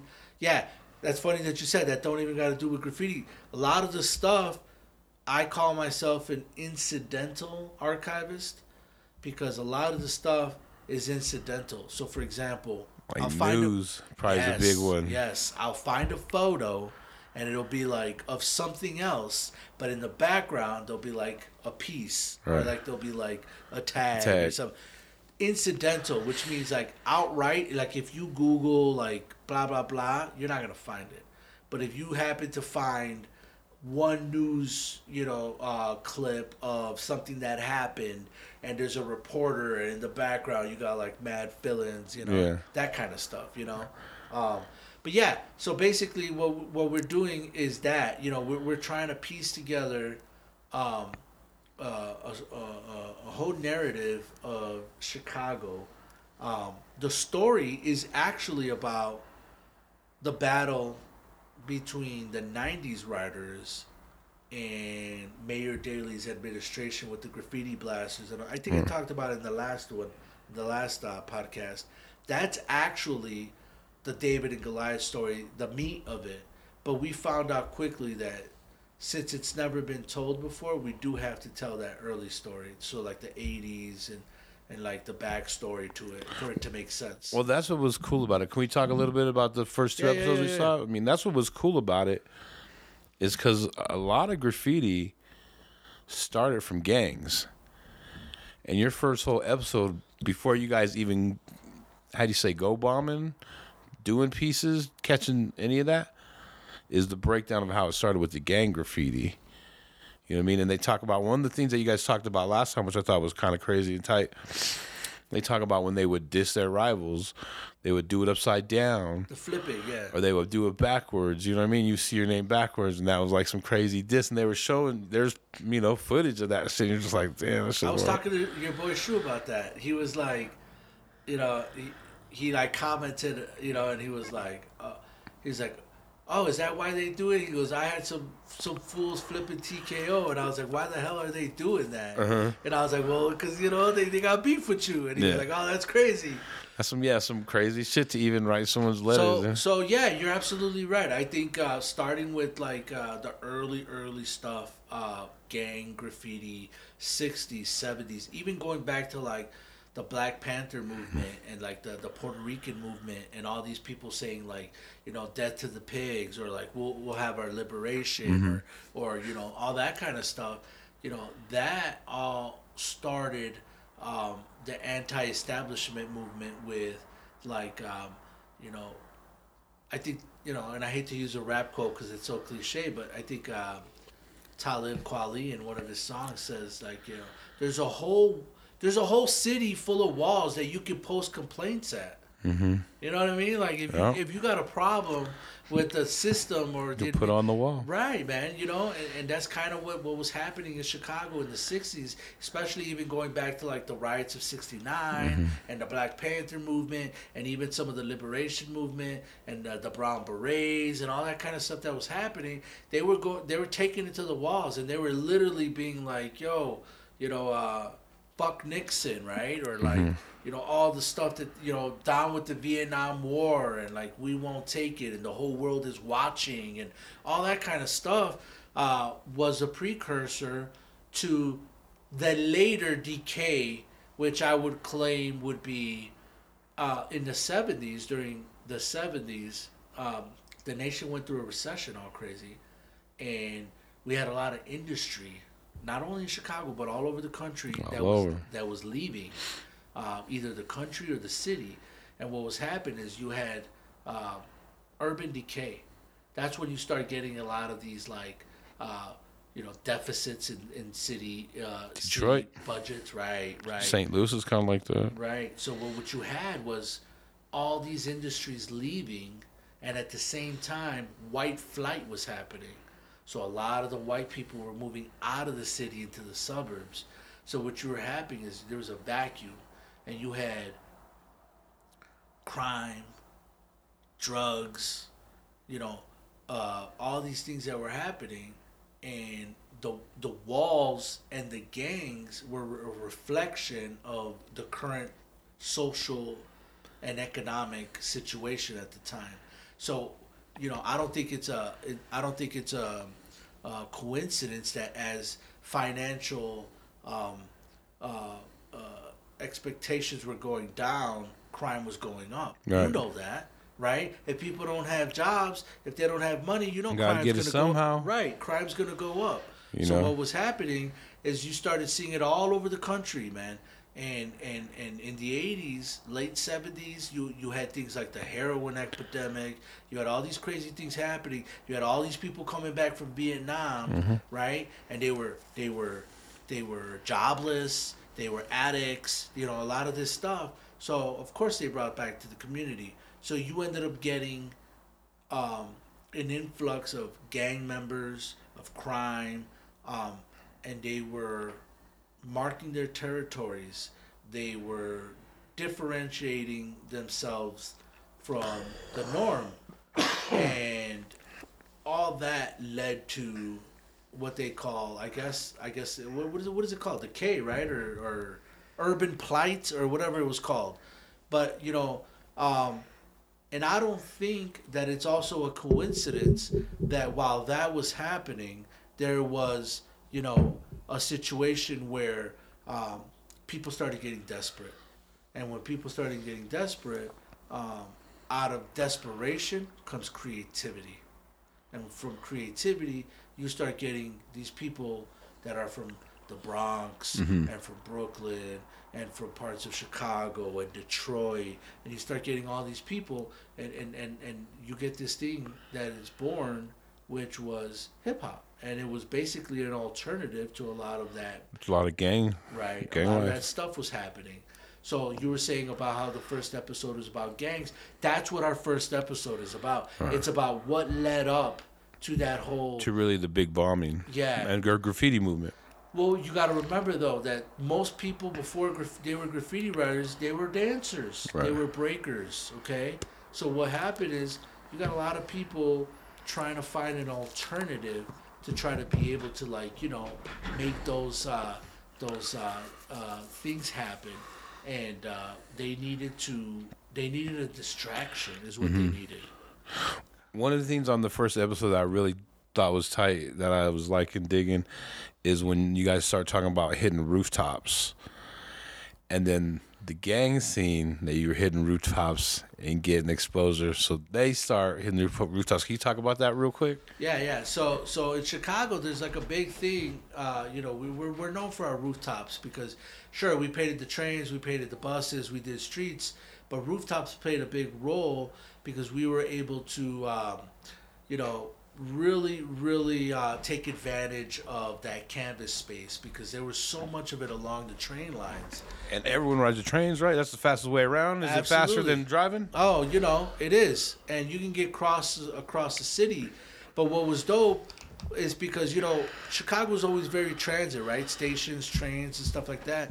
So everything we did revolved around the trains, and the rooftops played a part in that because they were like, okay, well, you know, we're able to reach such an audience, you know, and it was like, I mean.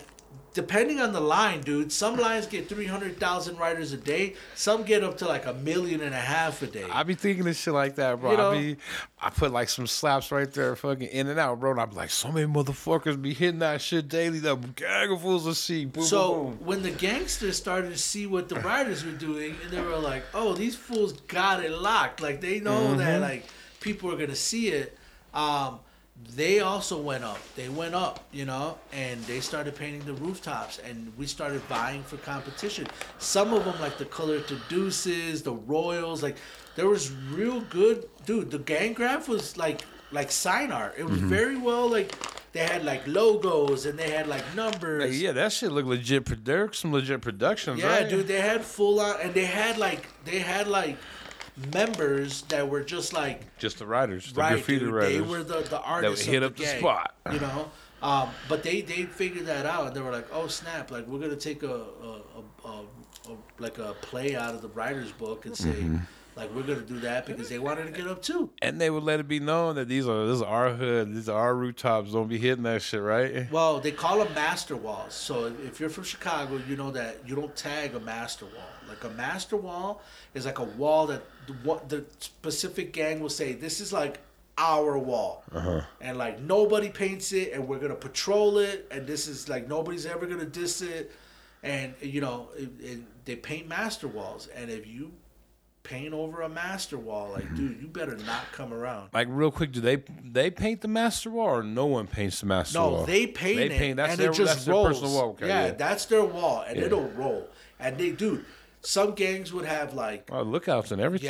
Yeah, dude. that was a snipe you on that shit. That's right, because they they kind of knew that once you painted a master wall, that kind of became a target, right? Like if you wanted to diss someone, Mm-hmm. a rival gang, you go diss their master wall. yeah, So what they used to do is they used to fill like paint guns or water balloons. no, they used to fill uh, baby jar food or baby food jars. Yeah, Okay. with ink or paint. paint, and they would roll by and they would whip them at the walls and they would splash the walls like a paint know, gun, yeah. Because they knew if they got out, they might get popped. They might get shot for Right. real. So you know, it, it was it was stuff like that, you know. But but yeah, you're right. The first episode really is about the environment that kind of led up to that whole movement of like style writing, that whole movement of like what we consider like hip hop graffiti writing. Um, you know, because before that it was mostly gang, mostly political, and it was uh, mostly territorial. Right, right. Hey, one of the things too is um as far as the the documentary goes, I don't want to say there's like a lot of famous graffiti writers from Chicago. That's not the way I want to phrase it, but there's a lot of graffiti writers that have done dope shit, you know, or are kind of like like you said, there's some that are, you know, invented Mortal Kombat.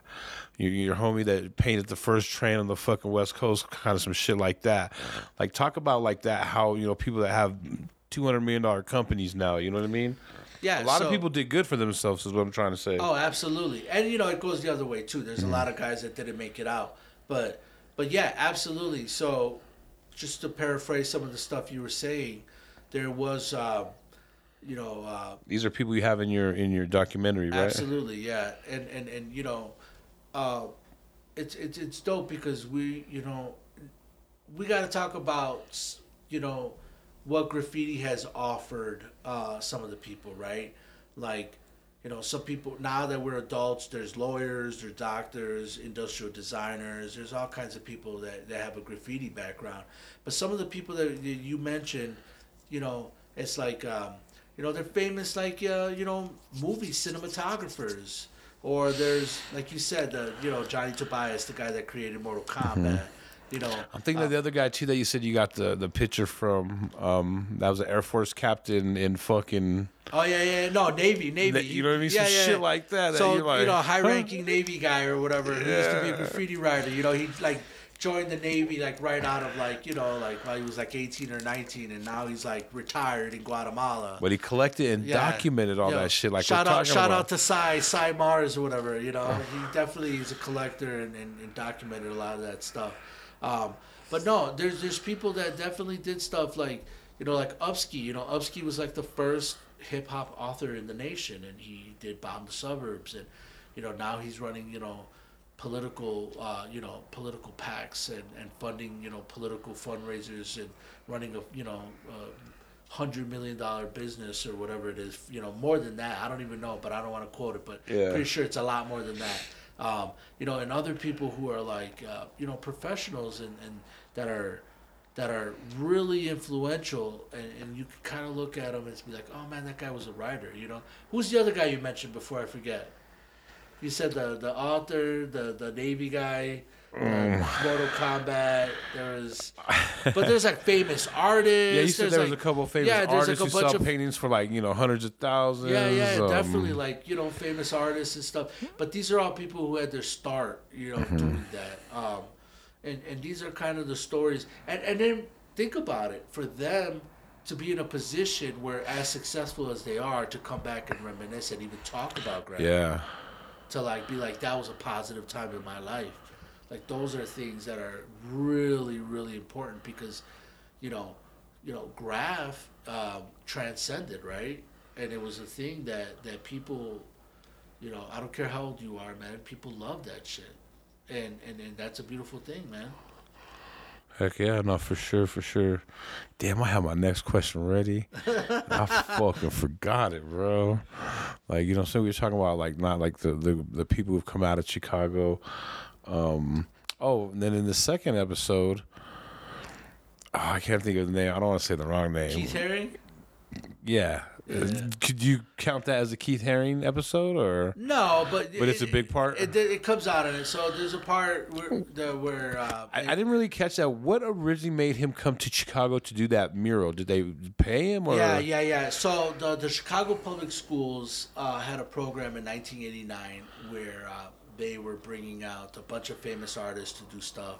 Uh, one of the people they got in contact with Keith Haring, who is we all know he's from New York fame. It reminds me of the Tribe Called Quest, like graffiti, like you would see on the Tribe Called Quest videos and all that shit Remember back he did the the Swatch watches back in the day. Nah, you don't remember that? uh-uh, he did the Swatch watches. He did a bunch of stuff, but he's a pretty well-known contemporary artist, and I'm pretty sure he's considered one of like the you know the most contemporary modern street artists, like one of the new guys, new guys rather, the old guys um, that kind of set that whole thing off. He came out with like Basquiat, and he came out with like you know Futura, and he came out with like um, Daze, and you know Yeah. he was like all like these formidable years of like you know Fu- did I say Futura, Futura, and then Yeah. um, but you know uh, Kenny Scharf, right? Like all these guys, he was kind of like around that time. Uh, Madonna, Sound like a hitter. You know, Madonna and like uh, all those people. Um, but um, he got invited by the Chicago Public Schools to come out to Chicago and, and work with the with the high school kids and do a big project. Uh, Who probably got paid because Yeah. Chicago's a big ass fucking city. and he came out and he did a big project, man, uh, in Grant Park, which is Millennium Park now, but did a big, big, um, and it was like a ton of schools too, man. And they came out. They and- said the best artists from the school, so you probably figure the best ten, month, you know, ten fools from each school, or, you know. So what happened was he came out and he did this project and he touched a lot of people that came out and there was Dude, it like, seems like he was cool as fuck. Like it's showing people mad love, like going to people's cribs, just chilling, just being smoking he was like out here. He was like smoking blunts, running tunnels, you know, doing graffiti, hanging out with the Kisa crew. You know, they were running around and you know going to Northwest in Gary, Indiana, and like hanging out at these dudes' cribs and like you know giving them free yard. And it was it was it was a big deal, man. A lot of people talked about it. Uh, we talk about it in episode two because it did touch a lot of people. Um, you know, people like you know Design and, and Zor and Risk and, and all the Kisa guys and Ish and Rooster and Ohms and all those guys. You know, um, it was Antic. You know, people like that. They were they were touched by this guy and Nick Fury, right? People like that, and um, you know they they they look back at it and they're like, wow, this like world famous artist was like chilling, hanging just out chilling with the homies. You know what I'm saying? And uh, you know stuff like that. So you know when, when we talk about stuff like that in in the episode, it's because you know we're really trying to, um, you know, connect uh, Chicago with its contributions to the overall graph scene, right? Right. So it's like, you know, we had contributions. We know what New York did. You know, respect to New York. They did what they did. They started it. They got their contrib. You know, Did what they really start it?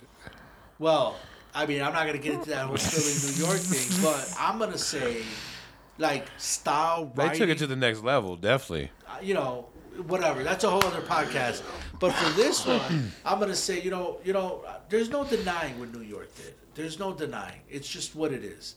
Um, but you know, there's many contributions to this this because, you know, graffiti is a worldwide phenomenon. Okay, it is. So, you know, it's it's like being it's like saying you're Muslim, right? Right. Sure, you know, Mecca might be the the, the, the, the, the spot, right? But like, you know, it's not the only spot, right? You might have bigger ones, like you said, like L.A., but places are still definitely mad influential, like Chicago, San Francisco. You know, I seen you have pictures in your book from fucking Psycho City, bro. I'm like, damn. So, so you know, we all contribute in our ways, whether it be West Coast, L.A., Detroit, Chicago, Minneapolis. Who knows, man? Everybody contributes, but that is our story to that contribution. You know what I mean? Like, we're not claiming anything other than this is what we did, and this is how we did it, and this is what we would like to report on. You know, and and and, and that's where that's where we're at, man. And, you know, this story is a, is a story about a group of kids facing.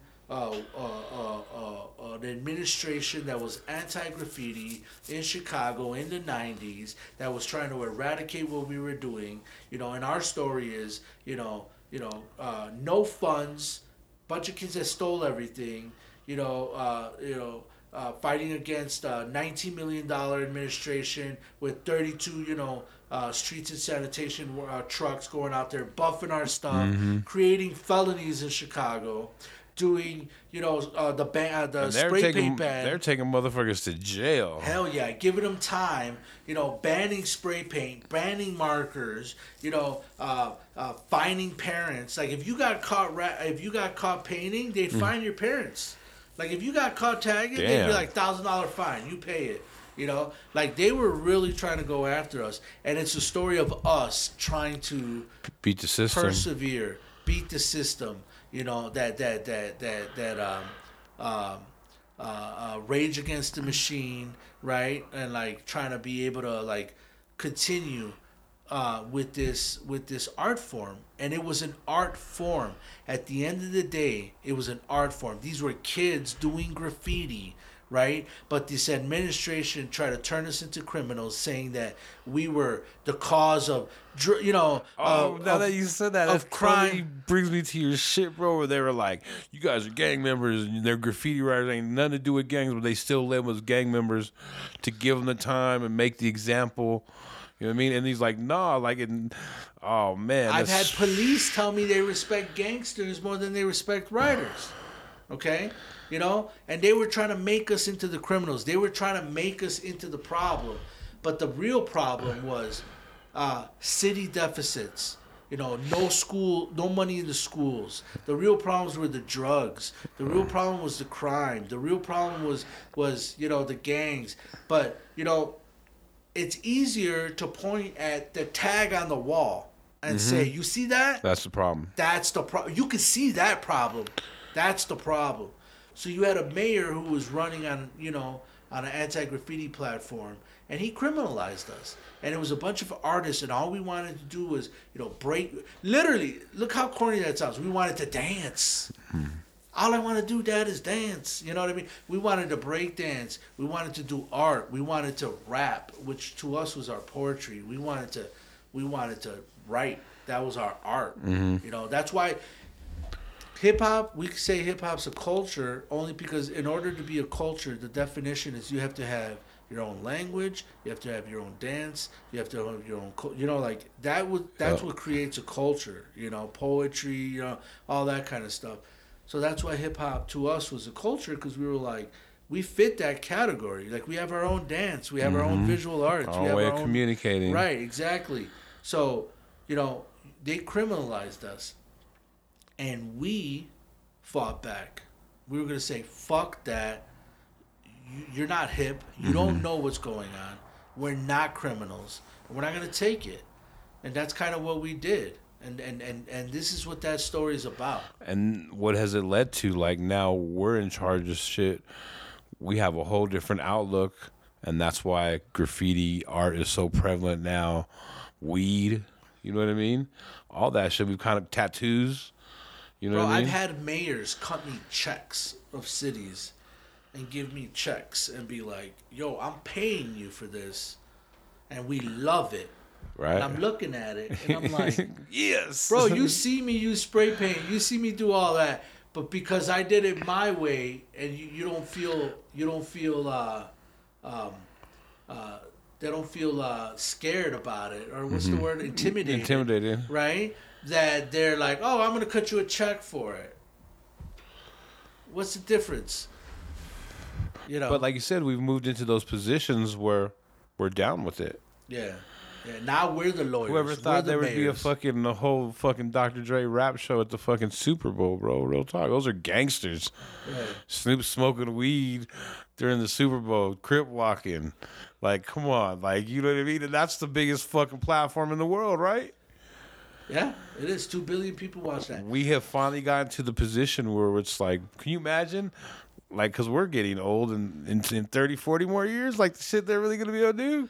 Well, that's kind of what we're what we're aiming to do with this project, man. We're really trying to like document a certain um, thing that was happening.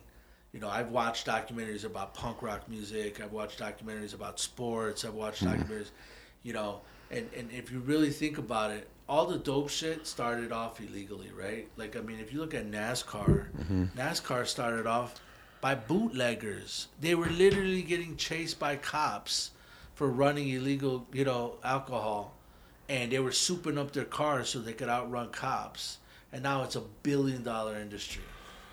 You know what I mean? So everything that we do, we do now in order for us to be able to, you know, show what we're, we're what we were doing at the time.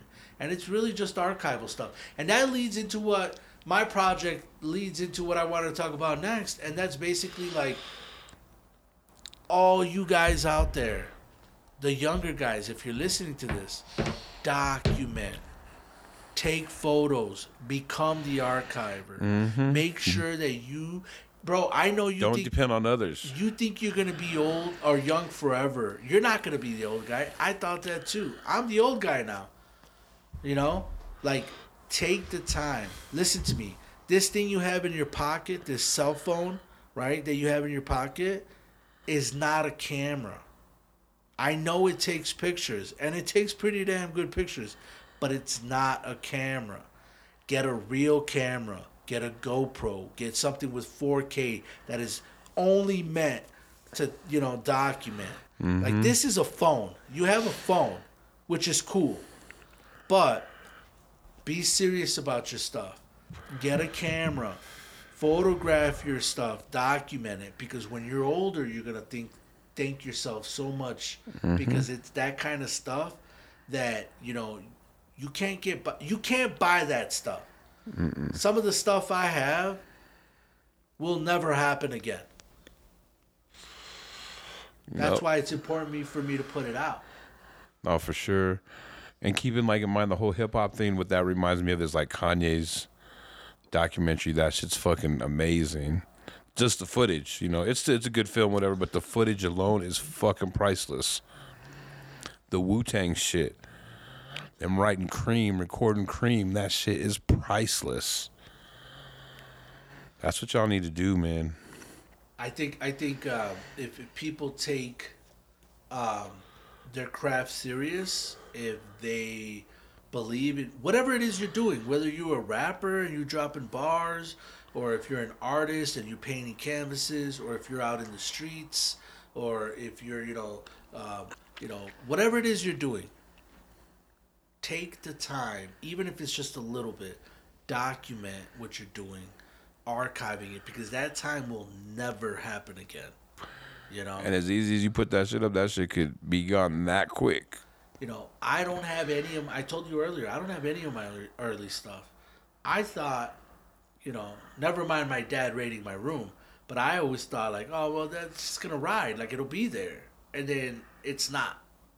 You know what I mean? So, you know, uh, it's one of those things that you know is really, really relevant because, you know, as artists, we're visual people. I mean, not always visual, but we are we are um, sense sense based people, and you know, our senses leave us. People lose their hearing. People lose their sight. But you know, video and photos are forever. They are, they are. You know what I mean? The internet. Unless Yeah. fucking Terminator takes us out and shit. So, you know, I'm really, really excited about this project only because I uh, have been documenting since I was 13 years old. God damn. And, um, you know, we get to put some of this stuff out. Um, and not only the stuff that's not going to make the project, but there's so much stuff that we have, like all the newspapers we did. My brother had a newspaper. We did magazines. We did, you know, all the stuff that we've done. At some point, it's got to go uh, either on a website or an archive or something, um, because um, Almost like a digital museum. Here's a good example, man. I was talking, you know, uh, and I'm gonna say his name. I normally don't, but rest in peace to my boy Chumbly, ACW.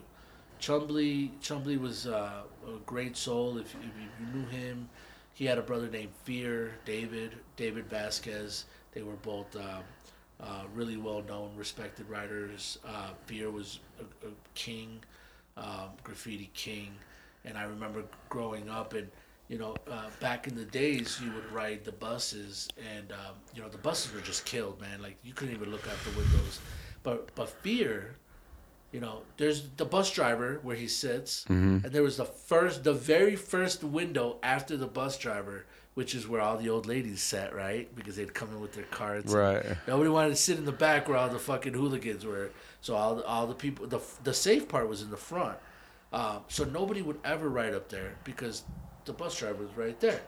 Um, but fear used to have top to bottom windows. The first two windows he would scribe with like sandpaper or whatever it was. It was huge F E A R across both windows, huge, Right. five feet across, like, and you know everybody would be like, God damn, how did Fear do that? Like, how does he get away with that? You know, all this stuff.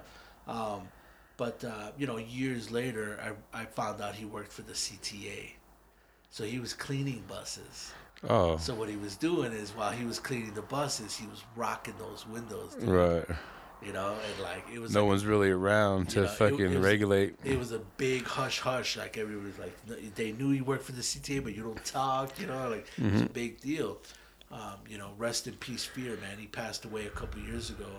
Um, but uh, you know, his brother Chumbly, which was a little bit older than him, um, was also a graffiti writer, very well known. Um, but uh, Chumbly got a little sick towards the end, and uh, maybe about five, six months ago, six months ago maybe, I called him, and I do interviews over the phone. Like I call people and I'll interview them, like straight up, like record the call Yeah. and interview them.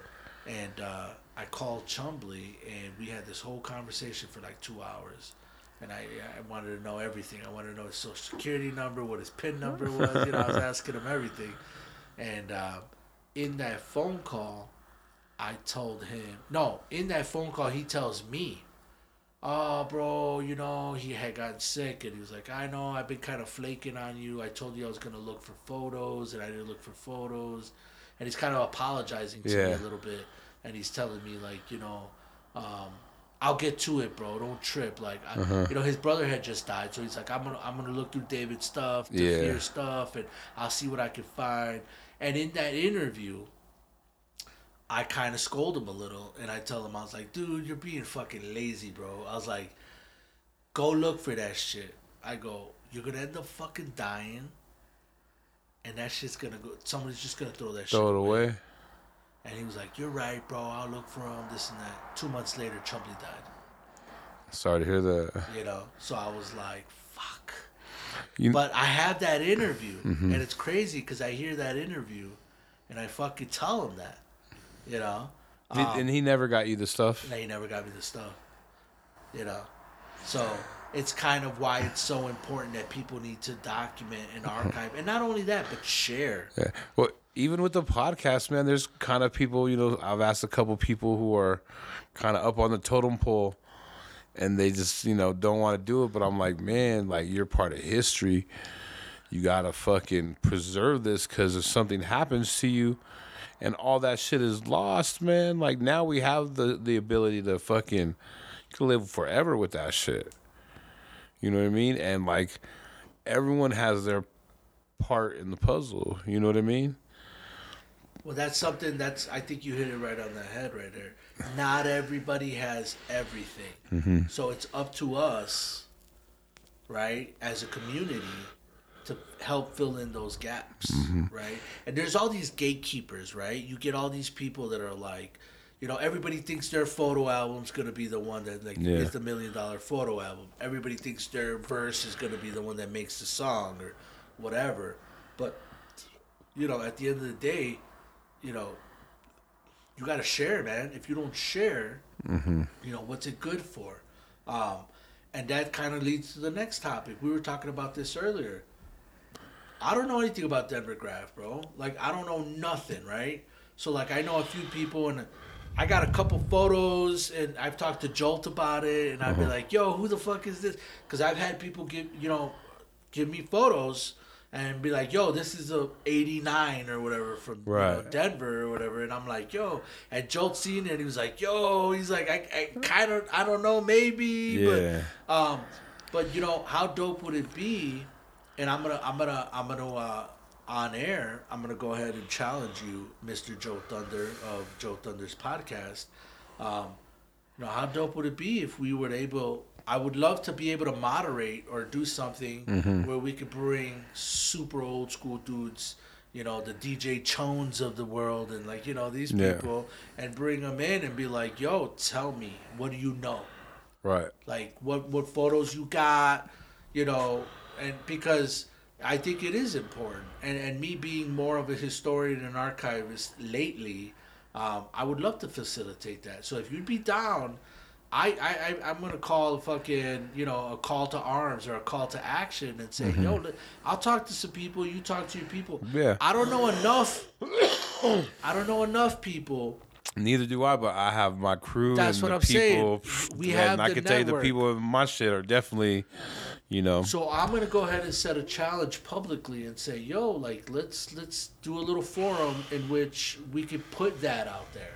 Because I don't know when Graph started here, who was Mm-hmm. doing what, who was the first, you know, and I'd love to know because I'm curious. I like graffiti, so I'm curious. They talk um you got to check out this documentary, man. It's um something about the Rockies. It's like a Colorado like hip hop documentary. And it goes into the it goes into it has a little graffiti part where it kind of talks about like RTD starting, you know, shoot some early shit like that, but um that would definitely be some interesting shit that we should do. Cuz like you said people need to know, man. Only because I'm curious. Mm-hmm. I'm not anybody to call anything. I'm not anybody, but like you know, I'm I'm I'm here now, and, and I definitely would like to know. You know, I know more about Detroit history and Indianapolis history and Minneapolis history, and I know more about New York history than I do about where I live. Right. You know, so I'm, I'm Well, genuinely Def- curious. Denver definitely got a lot of history, you know. Yeah, yeah, yeah. It's always had a dope scene. So I would say that. Like if if if anything, I say, you know, call to arms and we'll figure it out. Um but I, I could reach out to the you know the people I know and it'd be dope if you reach out and we, we have like uh you know like a little forum where we get people together and we we, we, we iron See, it you out. you would have to go like back back, like because I'm starting to learn a couple of people right now. Like even you should take a listen to the Cosmo podcast I posted last week. He's a big Colorado hip hop, graffiti b boy. Like I didn't know him. Like I didn't know him until about a couple weeks ago, but we talked and like he would say shit. And I'm like, "You're talking about so and so," and he'd be like, "Yup." And he know he's, you know what I mean. You have to check it out, bro. But he would be a big time one, probably like a lot of b boys. Like, like I said, everyone did everything back in the day. Yeah, yeah. Until they mostly were all out. dancers and shit. Mostly everybody started breaking. Right? Everybody was a breaker first. I tried it. Yeah, yeah. I was yeah. too fat. Yeah, I had a crazy knee spin, bro. Don't get me started. um, no, but no, seriously though, and you know, I just just kind of bundle everything in a neat package. oh, for sure. This pack, uh, this project is that it's us trying to come together as a community to kind of tell that story. Nah. You know, we don't, we don't, we didn't have professional archivists. We didn't like, we didn't have professional photographers. We didn't have any of that stuff. So to us, this is our um, our homage, right? Homage to to to that scene, and with people dying, and with with the you know the loss of of, of materials and content and, and everything, it's important now that the people that were actually there, uh, even from a verbal, like a like a We're all in that age of passing, like you said. I mean, what's that called uh, when you when you when you pass along stuff verbally from generation to what's that called? Uh, um, just dropping knowledge. I mean, yeah, but it, it's basically it's like um, you know. Uh, uh, I forget what it's called, but it, it's just like a verbal, like uh, uh, just spreading the history, tradition, like right. the, the the You know, and, and, and, and I think that once that's gone, It'll be gone forever. and you don't know what they'll replace it with. Right. You know what I'm saying? And they'll be like, "Yo, so and so was the king of whatever." And No, I think I think it's shit like that, dog. Like just in, oral in life. tradition. Yeah. That's what it's called, an oral tradition, right? life in general. Like my grandma, fucking, she passed a couple years ago, and she made tamales every fucking month. But that shit was never passed down, and now that's gone. right. You know, my neighbor was like a good example of that. He was like a fucking, like, how do I explain it, man? He was just like a man of all trades. He owned like the whole fucking block where I where I, where I grew up. Your name, his name was Mr. Jones. He was a white dude, and he was a fucking cop with fucking in the Billy Club days. Tell me stories of fucking patrolling the fucking sewers. Cause in Denver, that's where all the shit went down back in the day. All the gambling, all the drinking, all the prostitution, and they wouldn't bust no one or anything, but they would just kind of keep the peace. You know what I mean? Make sure there ain't no dead bodies, ain't no one really fucking up. But that fool was like an electrician, can fucking anything on your car, can build a fucking house, can grow a fucking garden. I remember like they used to have the biggest fucking garden, bro, like the whole lot and a half, like house lot and a half. Cause they had like two lots from the corner and then their house was there. And then we were next to them. But they, you know what I mean? They owned like the whole block. So like they were like that back in the day, and I always feel like like this fool had a pit in his garage to work on his car. And this is back then. Like so much tradition and so much knowledge like died with that with him. You know what I mean? And it's sad because like. Like I said, he could fucking do anything, bro. Like really, like he could Ima- fucking imagine all the stuff he didn't tell you. 'cause You were a kid. Exactly, bro. Like this fool had like Model A's when I was like a little kid and had like two or three of them like in the garage, like covered up. Like he led that fucking crazy life of he's he's seen a fucking lot of shit. You know what I mean? And that that's kind of what I'm talking about. I'm talking about being Handing down that tradition. yeah, and, and and not only that, but being um being our own um being our own gatekeepers, you know? Mm-hmm. Being our own Because we can nowadays with the internet. We could fucking what are we what are we gonna wait till you know we're gonna wait till you know a corporation co-ops you know what we're doing and I mean it's already happening but Mm-hmm. you know what are we gonna wait till they they they they take over. they take it and say no that's not hip hop you're doing it wrong this this is graffiti this this Uh, some is Hunger that Games shit. and you know I keep saying hip hop only because that's my background but you know I don't want to I don't want to just say hip hop because you know, there's a lot of people that listen to other kind of musics and stuff. But wait, what are you gonna do when when they when they tell you, or when they tell your kid, or when they tell the next your little brother, and they say, "Nah, bro, you're doing it wrong. That's not that. It's this," and you're like, "That's not what it was when I was a kid." Right. You know, But so all we got we got gonna be gone one day. but we got to take responsibility for our actions. We got to be the ones that say, "No, this is how it happened." and we got to put it out there like Yeah. just like the hieroglyphics bro we got to put it out there being that the internet is out there now so they know how it was from the beginning and they don't make up some false narrative Right, but I'm gonna tell you something even about your hieroglyphics, bro. Did you know that uh, that uh, uh, Cleopatra didn't even know how to read hieroglyphics? They were so old. They were 2,000, 3,000 years old mm-hmm. by the time Cleopatra came. She didn't know how to read that shit.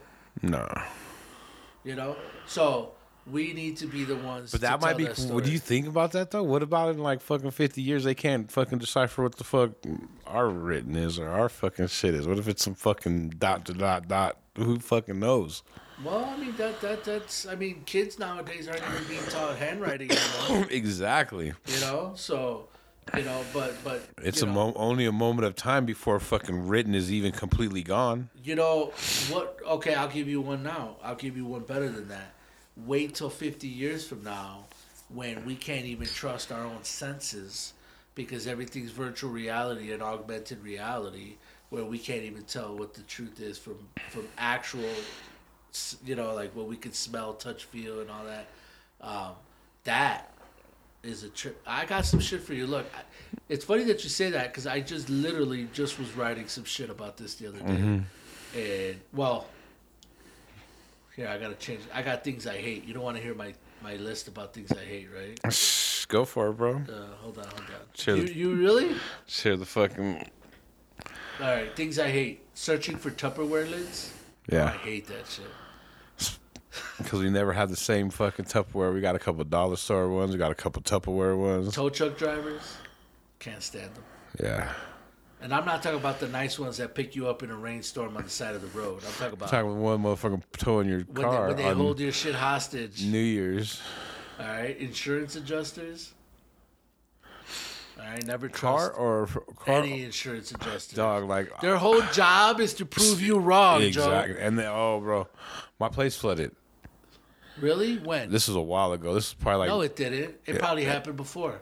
before what? No, that's how they act. Oh no, no. I mean, no. My shit just flooded, bro. But luckily I had insurance. But that shit took forever, bro. That took like a month. That not a month. That took like a year, and I had to fucking submit like twenty fucking things every fucking time. And this fucking bitch was fucking going on vacation and just fucking.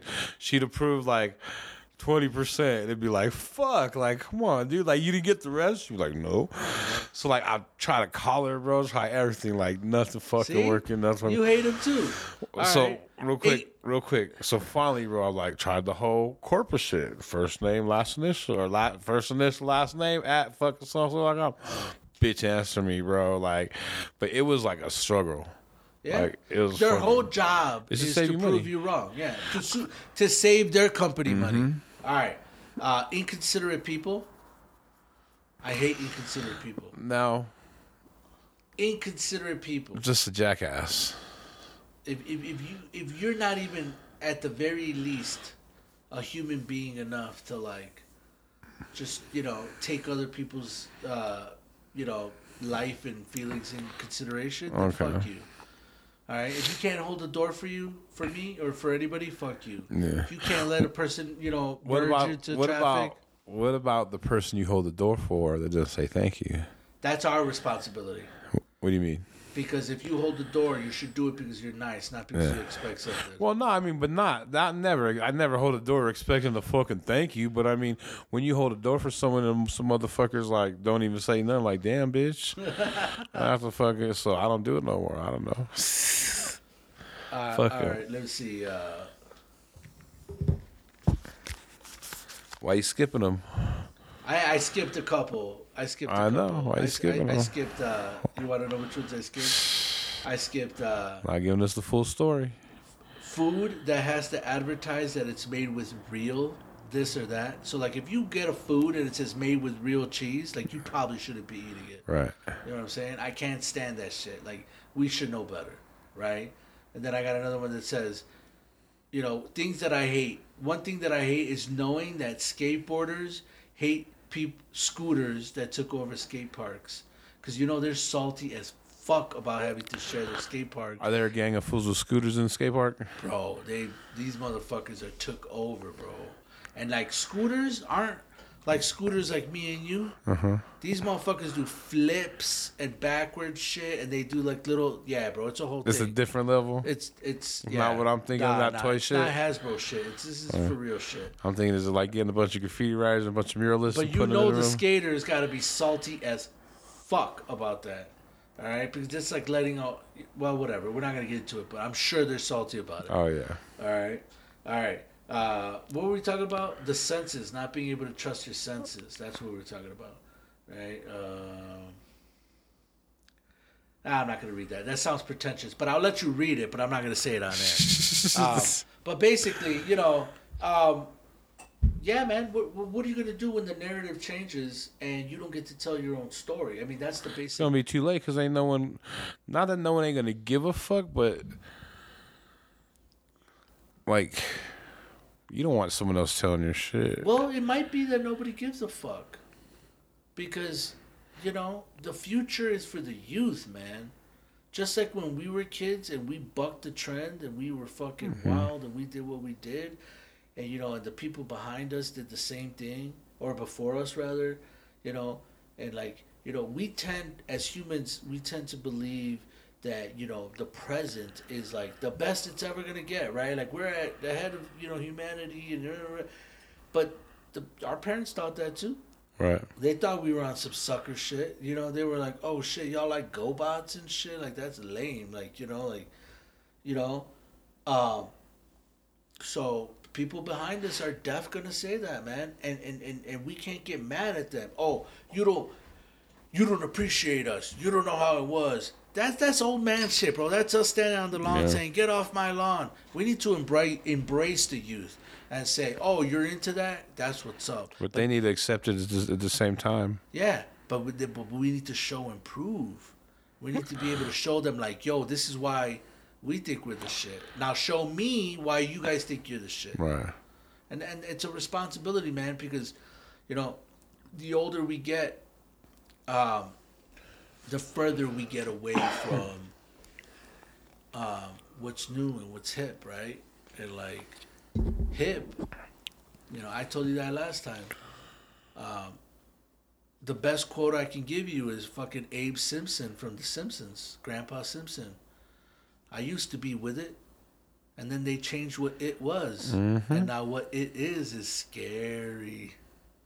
You know, it's No. it's it's different and scary.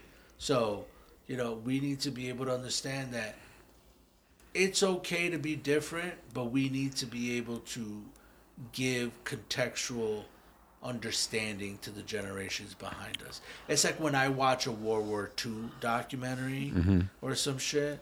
Like I'm like, oh, WW2, it's crazy, right? It was the biggest war ever.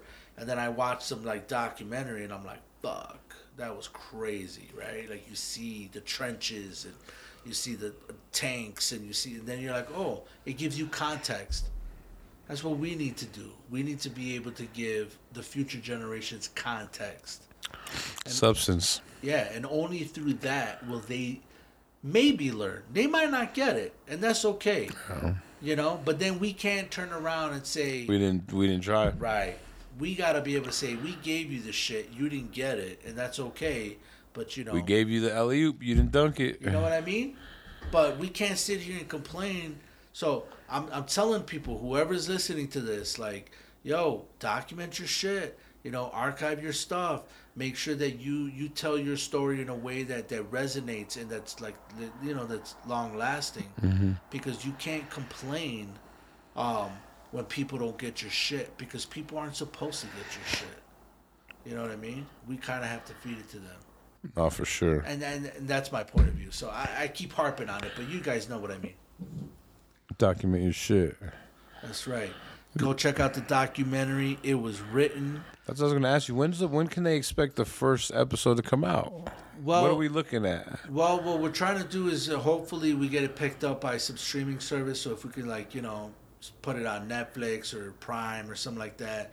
Um, we are editing uh, episode four. We still have some stuff we got to do as far as you know like uh, you know polishing it and like refining it. So like color correction, audio correction, doing some sort of that you know that kind of stuff. Um, but uh, man, I'd love to tell you within a year we would have this out. Um, and you know we're gonna shop it around, and you know we got plans on like touring it and doing like panel discussions and mm. stuff like that. Can I ask you a question? What would be a starting price of something like that? I'm kind of like lost in that whole. I couldn't even think of like What do you mean starting price for what? As like if, as- like if Netflix came to you and said we'll buy all five episodes. I, I I don't even know.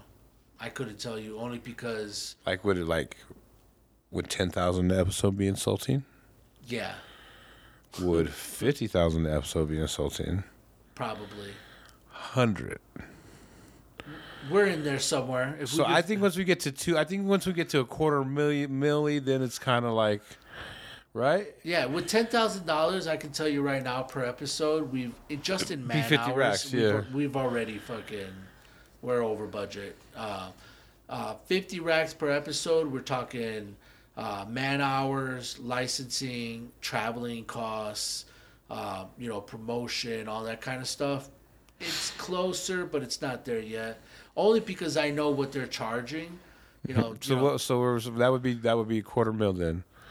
um, I, I you know, But that's fifty an episode, right? but it's not only up to me.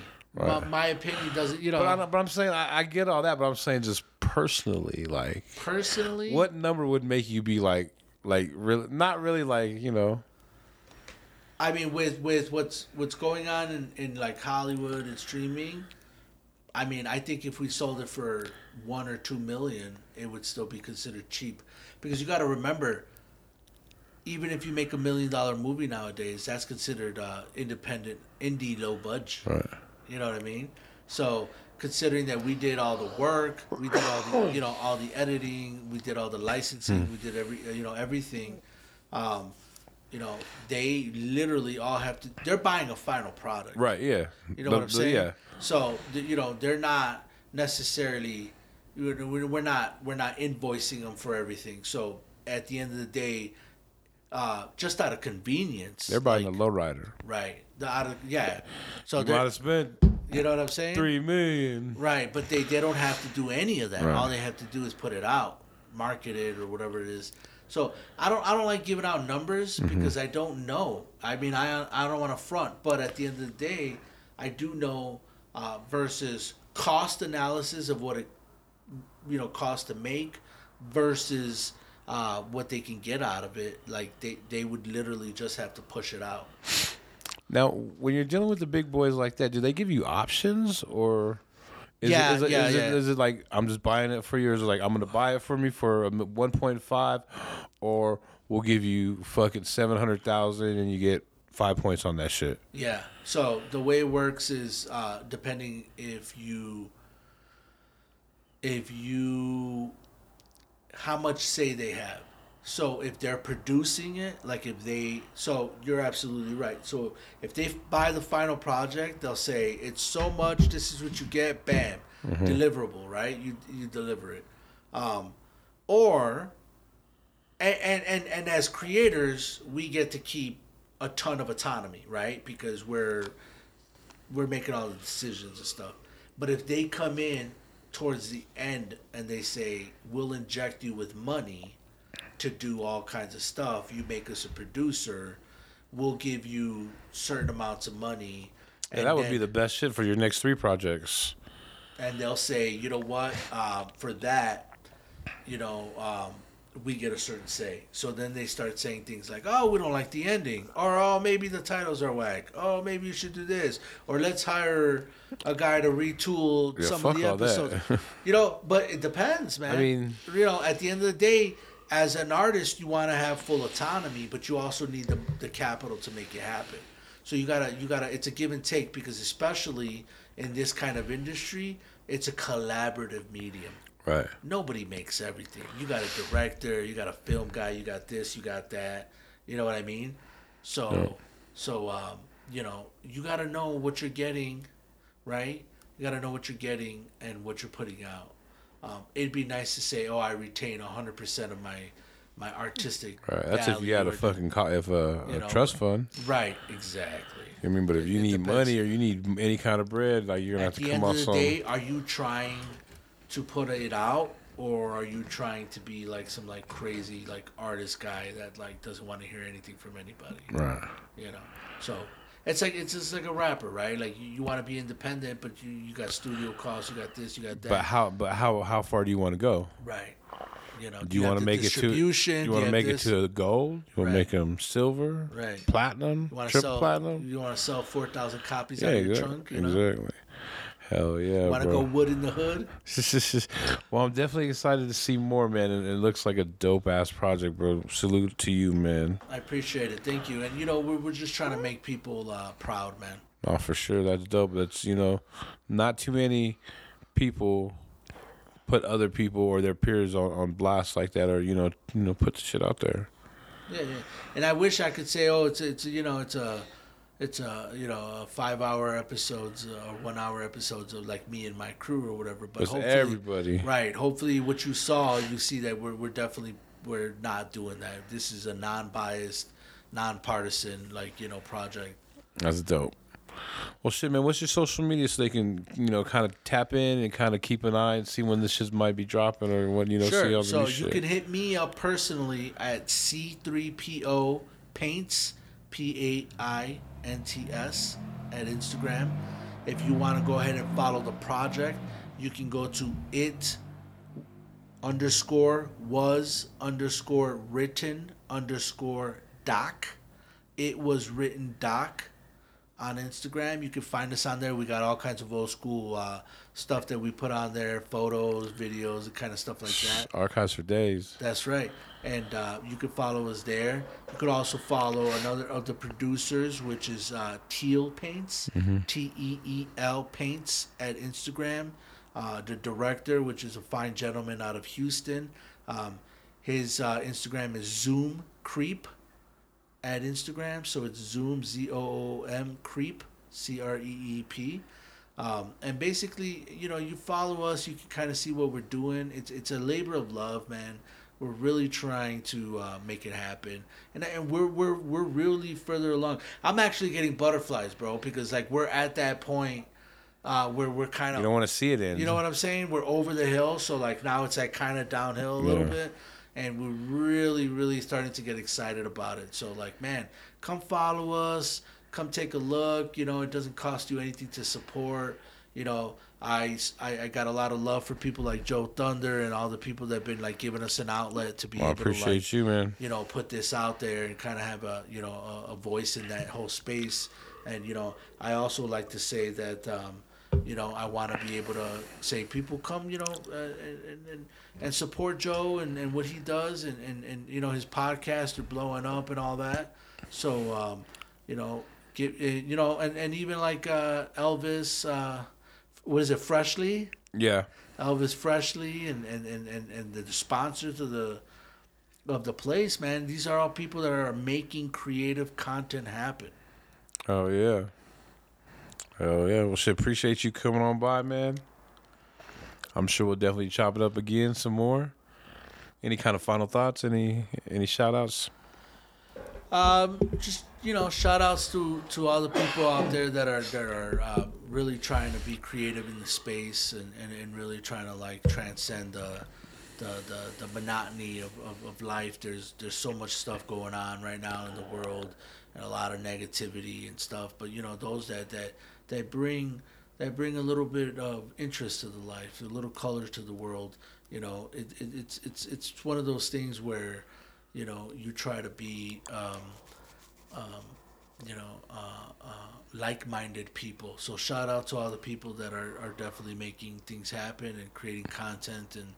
You know, and I hate the word content. I know I'm gonna get in trouble for saying content. Creating art, yeah, right. You know, creating art. Just being creative. Yeah, because we And do make documenting the, that shit. We do make the world right, right. We do make the world go round. Uh, you know, and and I do feel like the future is gonna go more in that direction. People need to be entertained, and you know, For sure. Shit, there you have it. C3PO. I gotta do it all slow to make sure I don't miss any uh, any of them. MUL crew documentary. It was written. You know what I mean? Shit, check him out. He got some dope artwork. You know what I mean? I'm sure his ladies hit them up. Where the fuck you at? It's You know it. 1.31 in the morning. But we out of here. Peace. It's your boy Joe Thunder smoking with Joe Thunder podcast. We're on all platforms. We out of here. Shout out to the block. Peace.